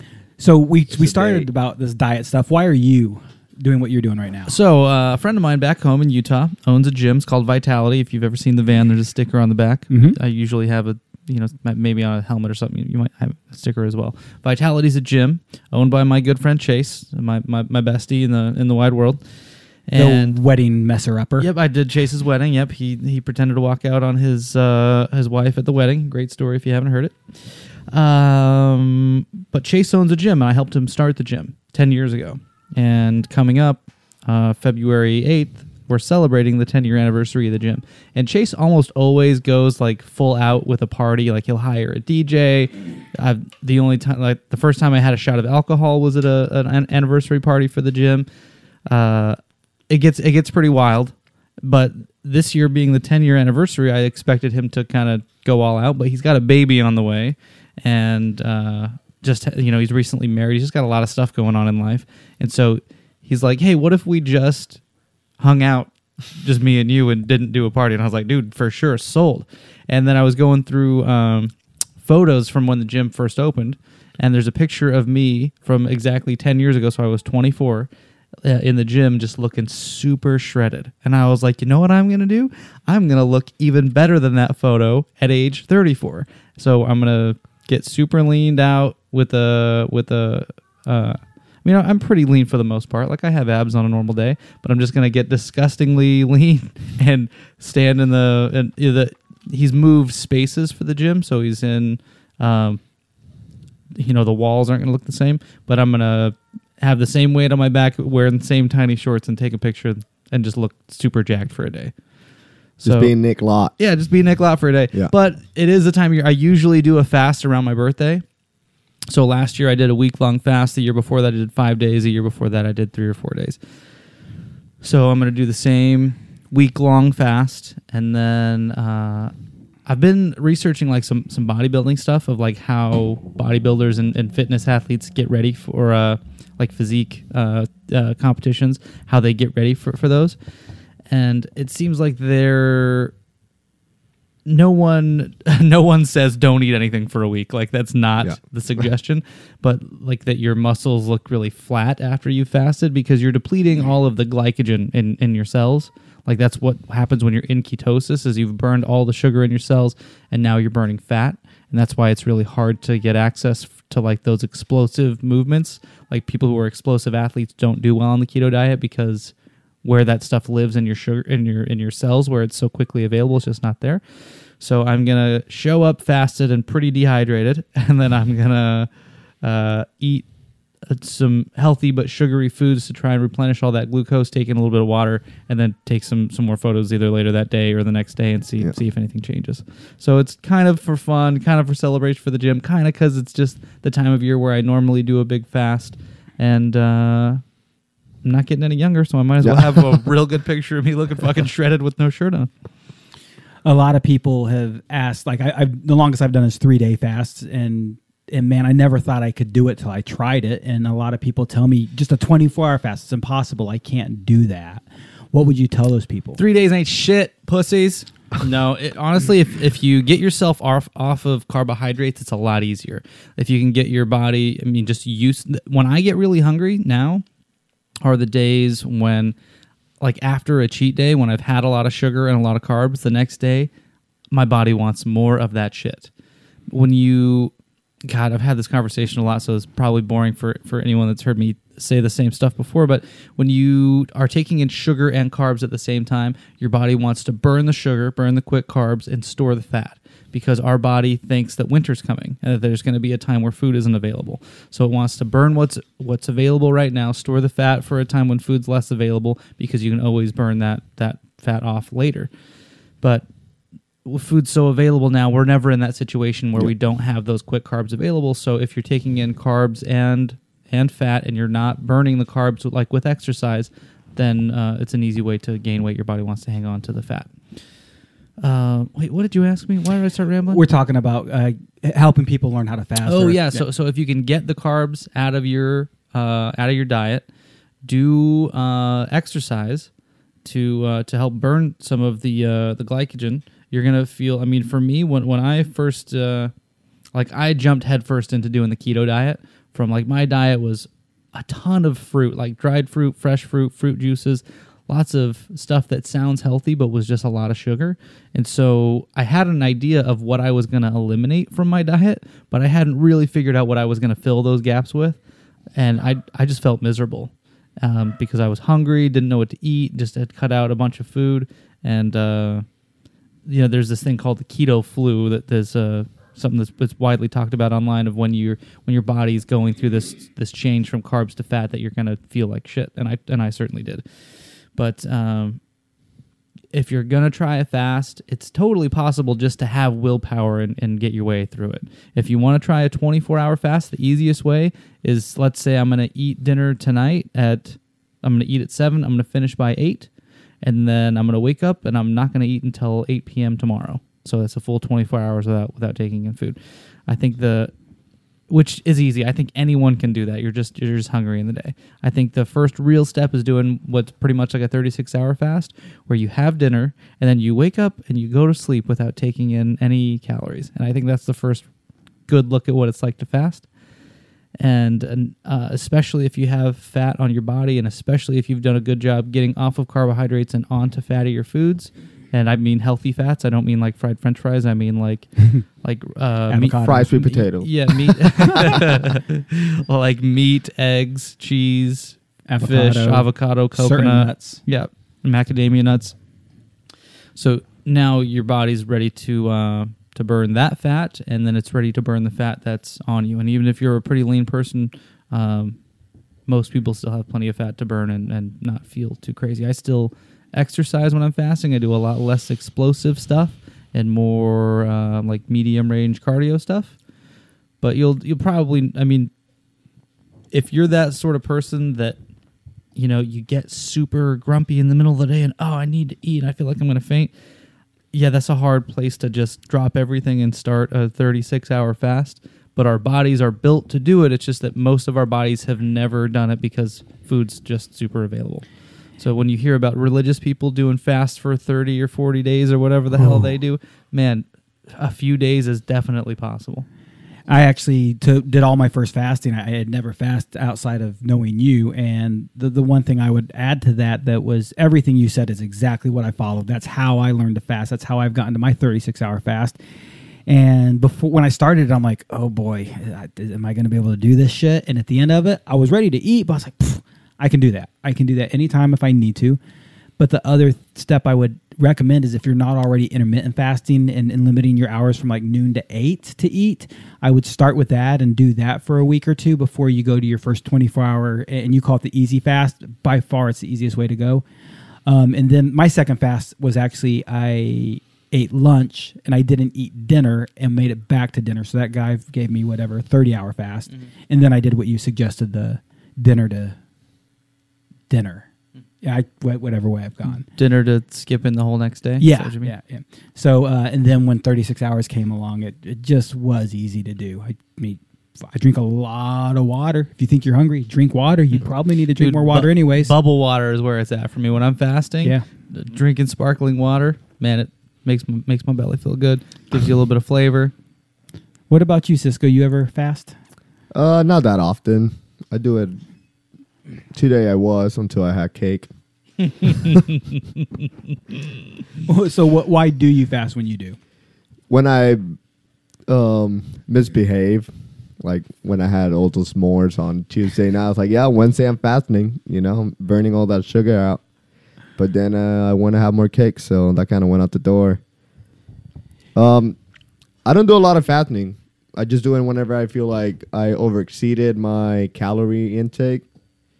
If I feel like I ate too much on the previous day, then I'll try to fast on the next day to balance it out. But for the most part, I'm a, I'm always eating. I'm always on a balanced diet.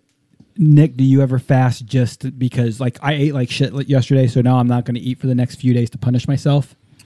Uh, yeah, yeah, I've certainly done that.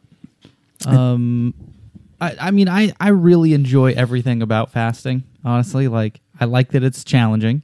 I like that it's it's the, the easiest thing in the world to quit. Right? Like, how hard is it to find food? Like, if you were really hungry, I I don't even live here, and I could be eating in thirty seconds if I wanted to. And so it's it's a really easy thing to quit. So it's just like this this elective challenge of like, yeah, this super this really sucks. I really want to eat right now. It's super easy to not do what I'm doing, and I'm going to keep doing it. Like I like it from from that aspect. There was um, the first book I ever read talk, that talked about fasting talked about the uh, mental benefits of fasting. That there's all these cognitive benefits when you stop taking in food and when you restrict calories. And then uh, I learned more. Like what? Um, just a, a clarity of mind. I, I'd have to. I'd have to read. I'm smart enough that information makes sense to me when I read it, but my memory's bad enough that I couldn't repeat it to you in a way that, that makes sense. But um, God, I- could probably dig up some some TED talks that would uh, summarize it really well. But the the name of that book was called. Uh, gosh, it was a co-authored book. I think it's called Power Up Your Brain or Power Up Your Mind. And then uh, I, I bet if you Google it, you'll find it. But um, then I started learning more about like the physiological benefits of fasting. The analogy that I always make is if uh, you think about your immune system, about 70% of the cells that make up our immune system live in our gut because that's you know you think about when you get a little cut on your arm and things that could get in there and like how small that stuff is. But when you are eating food we're eating plates of food of this foreign stuff that we're shoveling into our body and our body has to go through that and make sure that there's nothing in there that's going to get us sick right? So that's why most of your immune system lives in your stomach. And if you're constantly eating all the time you're, you're never giving like if if I said it was your job to keep the house clean. And every few hours I came in and made a mess right inside the front door, you would always be out there cleaning up that mess. You'd, you'd never get to clean in the sink. You'd never get to straighten things up in the bathroom. You'd never get to fixing the fence in the backyard because you're always cleaning up this this mess that I've just made on the floor. So eating is kind of that way where anytime you bring in food, there's uh, an immunological response, like there's inflammation that happens, and your body that's an immune response that as your body breaks through breaks down that food and goes through it and make sure that it's not making you sick. But by not taking in food, you give your body a break from doing that, and it gets to go clean up the rest of your system. it's called uh, cellular autophagy is the is the nerd word that uh, that describes that process. And um, you know, uh, I don't know for sure if this actually happens or if this is just a placebo thing, but I feel like I feel sharper when I'm fasting in a way that like in a, like uh I feel more aware of my surroundings, and it's probably because my body thinks I'm starving and I'm waiting to find that next kill, you know. So like I'm hearing things better, I'm seeing things a little sharper. My energy level isn't isn't totally normal, especially like I, I could fast for two days and feel really normal, other than the fact that I've just have to I have to remind myself of hey hey stupid, don't eat when you get home. And if I, like if if I start thinking about food, like when we start talking about food, yeah, I'll totally get hungry, but it's in a much different way than that that craving in the middle of the day where I have to fucking eat lunch right now. It doesn't feel like that. It's more just like a gosh, food sounds good right now. But um, it's an easy thing to quit. It's good for your body. It's good for your brain. Uh, and I like that it's a thing that not many people are able to do, and it makes me enjoy it even more. One of the uh, I've talked about my my drive or what I fast for is not necessarily health, although I do use that benefit. It's uh, Jeremy Brown, one of our previous guests, has a topic that's uh, uh, get uncomfortable. People are so used to being uncomfortable that they're not comfortable being uncomfortable, putting themselves in a place uh, of distress, putting themselves in a place of need or want, and we're we're too content in life and by getting in those uncomfortable places, we actually learn to respond to to controversy better, to to to I can't think of the right word, but to anything that's bothering us uh, better. I think that's the challenge element that I like, and that it's an easy thing to quit because it's like, man, if if if I can learn to not give in to this feeling that's telling me to do something different, what other feelings can I not give into? What other situations where I feel like giving into this thing? Well, now I'm really good at denying the feeling of giving into a thing. So where else can I can I apply that in life? That's definitely the big part for me is is when I go through a stressful time or go through things. I'm like, dude, I I didn't eat for 36 hours, and it's a constant fight to do that. My patience in answering things, it, it, it taught me patience more than anything else. I, I walk away being able to calmly think through things better. And how good is that food when you start eating again? Oh my god! Once you open up the monsters, you're done. Man, it's it's dude, it, it is hard for me to like after a fast to remember like, hey, everything's pretty good right now, so let's just eat something healthy and take it easy. It's like, no, I'm fucking eating everything. I earned it. But uh I rewarded myself even on your birthday. I was Uh-huh. like, oh, it's Nick's birthday. I'm gonna go get a quesarito. and I did. I was like, this is for you, homie. hell yeah. man. God, how good are quesaritos, Dude, man? they're the best. Man, I'm gonna say a pretty controversial thing right now. Eh? Freebirds is winning me over, dude. Oh Yes! no! but, but not not in the world of burritos. Just I'm I'm only eating salads right now because I'm not eating any of the carbs. Okay. And the Freebird salad is better than the Chipotle salad. Okay, I can give you that.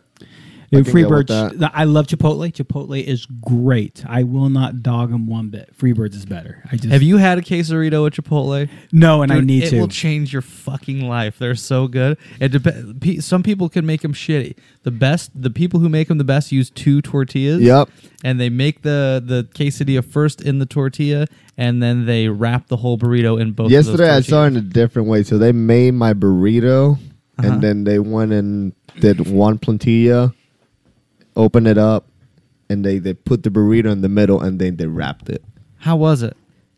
It wasn't the best. The best Yeah. way is the be- that way. Because it gets crispy when they Yeah. do it. When they do it the way that I described, like, and they have to leave it in the tortilla press for a super long time to melt all the yeah, cheese. because the other one was kind of saggy after it. Ah, but I mean, it still went down great. but I was like, yeah, You need to learn the ways. But a- anyone who goes to Chipotle, it's not a it's a like a secret menu item, and it, it takes like it takes them an extra couple minutes. So I only ever ask for it if there's not a line. Otherwise, they throw a fit. Don't go to. I'm a- paying for it, so I'll order it whenever I want it. Well, You're and an yesterday I had a new girl too. She's like, "What is a quesarito?" what? Yeah. She Did was- you tell her she was fired? No. He's like, "What Bitch, that? That wasn't work in the here. manual." Give me your that fucking apron. I'll come back there and make a goddamn case I had like three people making this burrito. I was like, "No, guys, you're still doing it wrong. Like, what are you doing?" Oh man, that's a shame. the customers got to teach the employees how to make their food. Honestly, five, three out of five Chipotle's that I go and order it, they have no idea what I'm asking for, Well- or, or, or they don't know how to do it right. Usually, the manager comes in, he's like, "Oh, let me do it." But but the the OGs know how, Yeah, right? yeah. Okay, that's good. All right. Yeah. So uh, DJ, you're you're a Freebirds guy. I take it from your reaction. A hundred percent. What uh, what do you get at Freebirds? God, we- this has just turned into a fat kid I, fest. I, so what I get, it, it, I'm, I love variety. I love changing things up. Um, so you, it's, it's been a lot of bowls lately. I'm a huge fan of burritos, but I just don't want to eat the carbs. Uh, carnitas. If I get carnitas, I get refried beans. If I'm eating carbs at the time. Um, and then basically every vegetable that's on in front of them: jalapeno, there's fucking a cilantro, pico, lettuce. If I get steak, it's black beans instead. And really, just picture either one of those, either in a bowl or a salad. And sometimes it's a dude. I love their steak with uh, with pico, guac, and that's about it. It's really growing up in Southern California. Carne asada burrito was just that: pico, guac, and carne asada. So I, I try to emulate that. And oh my god, anything they make, but tons of habanero sauce. I don't know what that hand motion is. yeah, you're doing a little yeah. jerking off the, the little pepper. Over Yeah, there. man. It, it's they and they're they're horrible with their like. They recently changed habanero tops because they'd sit there and have to shake that The stuff for Jerkarito? days. The what? Chicharito. the jerkarito. they're jerking this stuff all over my, my sandwich. Yeah, I love that stuff. And uh, the one thing I haven't had forever from Freebirds that I love is their pot brownie. Uh, absolutely, man. Their pot brownie is the shit. yeah. The, they sit up there at the front by the checkout, right? Yeah. Yeah, I've never tried them. And they're not like pot brownies you buy from like somebody in California. They're just made in small little skillet pots. So they're called a pot brownie. And the yeah, there seem to be a lot of stoner jokes inside Freebirds. for sure. Nice crispy edge and that nice gooey inside. And I am positive if somebody's high and stoned as fuck, it probably tastes super excellent. Just speculating on that one. Oh my god! And Cold Stone Creamery, by the way, you said favorite dessert places. Yeah. Chocolate I- devotion. Cold Stone, man. Oh, Strawberry Rendezvous. Not even on the menu anymore, but they still make it. Strawberry Rendezvous, strawberry ice cream, banana, brownie. Have you tried chocolate the chip? Enlighten brand ice cream? Yeah, not super stoked. Man, they their uh, butter pecan is pretty fucking on point, man. Yeah. We still got to go to that sandwich place. Smush? Yeah. Dude, you've never been to Smush? No, I went Dude, to the oh, waffle by place. the waffle place. Yeah. Okay. Yeah. I went to the waffle place, but not the. Oh, God damn it. This is what we're doing the week that I get back. No, because you're going to be on a diet, right? No. No, okay, fuck no, it. YOLO. no.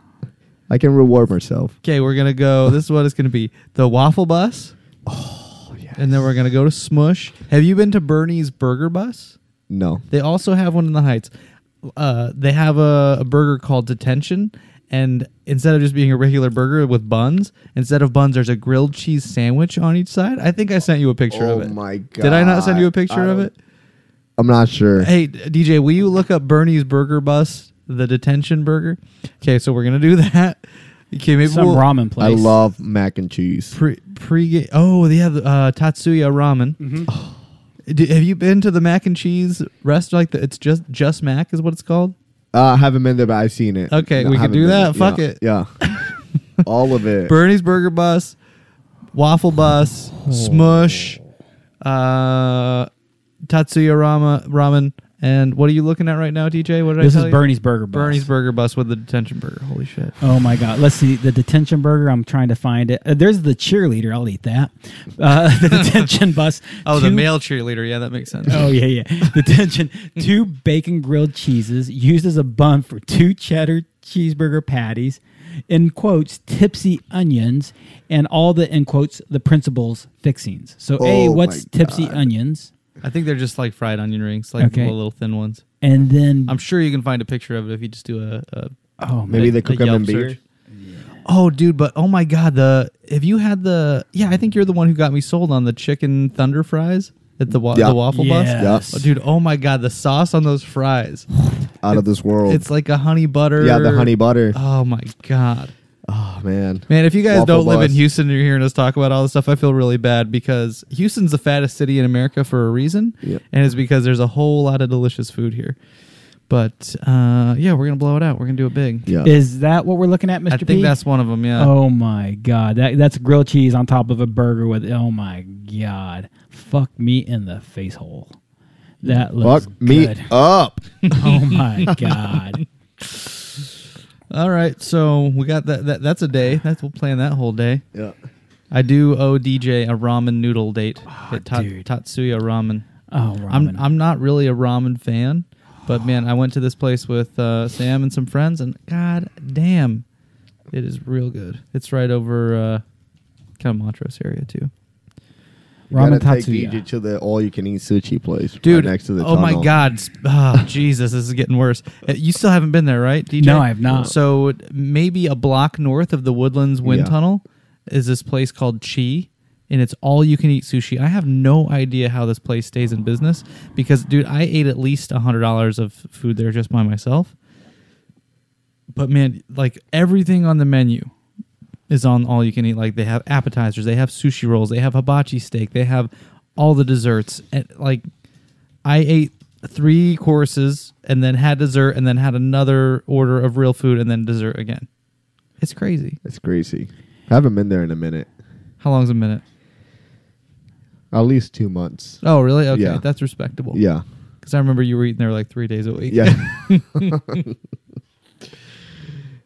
I'm like right now completely stuck looking at all these menus. God, this- this whole- drooling over food. This is we, this whole episode just went to hey, let's talk about food that none of us are supposed to be eating right now. oh my god, man. we can do a little cooking show with no shirts. That sounds like a really good idea, dude. I actually started taking photos of some of the food that I've been making again, which I think is a super douchey move. But I think as long as I don't like post it on Instagram, Yeah, it's just, I'm, I'm okay with that. So I made a keto pizza uh, uh, two nights ago. I saw the cauliflower. Picture. I made no. I took ground chicken, and then mixed eggs in with the ground chicken, and then used that as my crust. Okay. And then just did a shit ton of cheese, a little bit of uh, uh, low sugar uh, marinara sauce, and then fucking pepperoni. It was. Real How did the crust stay together? Um, I mean, if you're wanting it to taste like soft, chewy bread, you're gonna be a little disappointed. But it did, it did stay together and has worked better than other uh, other pizza. Have you Uh, tried cauliflower crust? Yeah, I don't. It falls apart. It I can't stay together. I don't like the like too crunchy sort of sort of crust. Like I like, I would prefer it soft and. I would rather it be even soupy than to be too crunchy. Like thin crust pizza, not a fan. Can't do it. And I I haven't had any cauliflower crust that I thought really did a good job of of imitating bread. It really, I, it's been super hit and miss. There's a, a few different uh, keto, no carb friendly uh, cauliflower uh, crust, and I'll have to get that from you because I. Do you have a recipe for it? Did you? Still, I did you just make- invented it. I just, or you know what I did actually? I saw, um, Instagram now knows that I'm into the keto diet, so it sends me all of the keto ads. And a, a, a brand came up, and I looked at what the ingredients were, and the first ingredient on the package was chicken, and I was like, "Oh, they're making the crust out of chicken. I wonder how I could do that." So I just bought ground chicken, and I was talking to Sam about it, and she's like, "Oh, well, you need something to bind the chicken." It's like I don't know what that means. She's like, "Put eggs in it," and I said, "Okay." And so uh, you can credit her. stupid little brown thing. Yep, she knows. She's a tiny little Gordon Ramsay. So, but it worked pretty well. I just uh, fried it up in some some butter. I was able to flip it in in the pan without having to use a, a spatula or anything, so it stayed together at least that well. And then uh, it was delicious after that. What's this video you pulled up? Man, it's uh, we're getting close to the end, and one thing I want to talk about is uh, you're back home, man. Do you recognize what this video is of? That's the Puerto Rico boogie. Puerto Rico Boogie is a super huge boogie. A lot of our friends go to it. A lot of our friends talk super wonderful things about it being a great destination boogie. Are you going to Yeah. make it this year? No, I'm not gonna make it this year. Sadly. So, what's it like? Like, explain this boogie to people who are thinking about going. Uh, the boogie usually takes time about Valentine's Day. It's a five day boogie starting on a Wednesday all the way through Sunday. It's in a private little municipal airport. just a mile, two miles um, south from the beach. So we got is it be- allowed to land on the beach? Yep. Like we're watching right now. Yep, you can. We do, you know, beach jumps every day. Usually, you know, we'd do a sunset uh, sunset load and uh, do the last load of the day at the beach. And then uh, usually at the beach we'll have you know a bunch of beers, music, get the party started, and from there on, it's just a you can either go and jump and it's gonna be a beautiful destination, or you can go all around the island and do a lot, a bunch of fun stuff like there's so much to do. There's party on on Wednesday and uh, Friday, Saturday.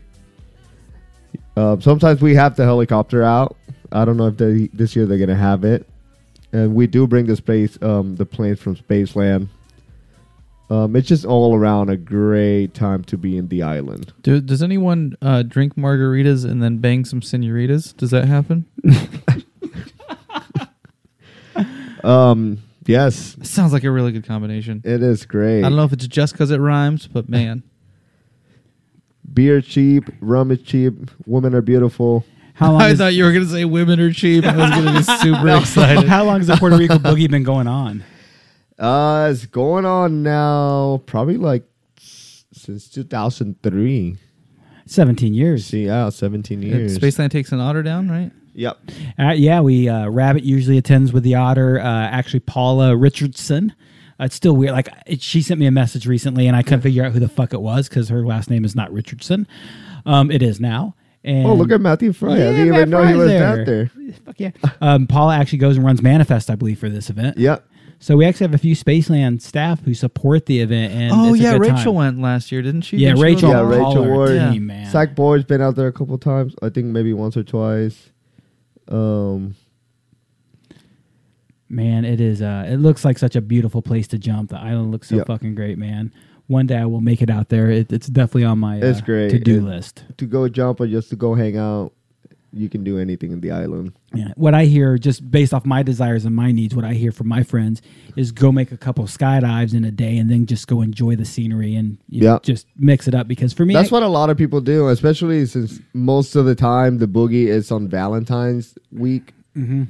So usually on that day, people will come in really early, get one or two jumps in, and then go spend the rest of the day, you know, being tourists around the island. what is there? There's a boogie fee, a registration fee, right? Yeah, I will not know it right now. Look at this, man. usually it's like forty-five or fifty bucks. Here it is. General info February 12th through February 16th, 2020. Uh, if you wish to attend, you have to have a A license. You have to open above 3,500 feet. C license required for beach jumps. Yep. The boogie is the premier Caribbean boogie. Free beer nightly. There you go. You're Yep. done. Uh, welcome parties on Wednesday night. And oh, look, here's the organizers Dave Cherry and Dave White Bingo, which is uh, uh, D squared. D squared, D yeah. squared. Sandy Grillet, who is a belly organizer. I don't Yep. recognize the wingsuit per, Perjorn Paulson. I'm sorry if I totally screwed that dude's name up. Uh, I'm positive they're missing other uh, organizers on here because I, I know a few friends who are going, and I think they should be organizing there. Yep. Pre-registration was fifty-five dollars. Now that's closed at a sixty-five dollar registration. Uh, 25 30 dollar registration for non-jumpers. Yeah. Jump Just in tickets. beer and rum is going to be paid off. Yeah, that's the, really man. The Easily. 55 65 dollars is not a bad price. You get a shirt with that? I'm sorry, what? Do they get a shirt with that? Um, they used to if you're like one of the first twenty or forty. Okay. Yeah, one, the first people to register usually get a goodie bag with you know Rums of Puerto Rico would sponsor the event. Oh, sorry about that. Um, so usually you'll get a little bottle of rum, a T-shirt from the event, um, just a couple of uh, what's the word I'm looking for? Perks. Perks, bonuses. Yeah, Bonus. That's not the one the word I was looking for, but it's close. Prizes, gifts, Yeah, shits, mm-hmm. souvenirs. souvenirs. Incentives. There you go. Souvenirs. Okay, Incentives. all right, I'll take Yeah. it. Well, Well, that right. sounds like a lovely time. Yeah. What's the weather like there this time of year, temperature wise? I can tell you right now, it's 88 degrees and sunny. That's just how it always is. yeah, that's just what it is all the time. Well, that sounds better than 42 degrees and overcast like it's going to be. Honestly, tomorrow. so far it hasn't been too bad of a winter yet. here. Yeah. Yeah, it really hasn't. We've we had a pretty mild start, but it, it is January, and we've had a few gray days in a row. And, Yeah. oh man, those few days starts to feel so long to me. But the weekend's looking good, so Yeah. Man, we need it. It's uh fortunately it seems like the bad weather this year has dominantly been on weekdays and weekends. We've had a lot of So far, good yeah. weekends. So I think we've been blessed and it is currently 78 degrees at 10 p.m. in San Juan. Oh man, the people are suffering there. Oh, they got their buff on, bufandas, their jackets, boots. They're ready to go skiing right now. it's cold out there. man, I can't imagine a world where 78 degrees is not pleasant weather. yeah. Go live on an island. Life could be worse. Yeah. It could be definitely worse. Man, it is rolling into pumpkin time. We do uh, have to cut off at some point. Cisco, I really appreciate you hanging out with us tonight. Being Thank you guys for goofing having me. off. Ah, Hey, thanks for coming, kind of kind of last minute. Yeah. You know, DJ said, "Hey, let's have like a less formal guest who's someone that we can just shoot the shit with," and you were the first person I asked because I knew I- that uh, you didn't have any friends and no one likes you. And you'd Yeah, I was free. like, well, I got nothing to do. I already ate all my cake and my pancakes. What am I gonna do now? party. Party, get lucky. Party like it's 1999. No 1999. fuimos. I think we need to name our cheat day event where we tour the city with these restaurants. Yeah. Can we think of a name? Do we have to think of it right now? No, This we'll- besides- no. we can do that. We can make an We're- event. we're gonna we'll post it. We'll do a live feed. Okay, so We're if like, you're hearing this, you're probably you can join us if you want. Yeah, the burger bus, waffle bus. We'll make an event. What's the other place? There's in somewhere else, but yeah, we're gonna get super fat in a Yeah. day. We have been asked about a meet and greet for the Deland Air Show. We need to talk about that at some point. Okay, well, Which I want to see how much weight I can gain in a day on this on this on this food challenge. So that's it. All right. sweet. Guys and gals, Gravity Lab Radio. Have a We good will be night. back next week. We are lining up a handful of guests. KDP will be on very soon, so uh, that will be a rated Rock R a bomb show. Be careful with it. Hopefully, she'll show special tricks. Kobe. Kobe. Oh. You started the song over. I did. That's cool. All right, I, th- I thought it was over, but now I feel like we've just started ending it once again. I started the song over because I didn't know what to push to stop everything else. So I'm fucking Well, lost. whoever's listening to this is probably sick of.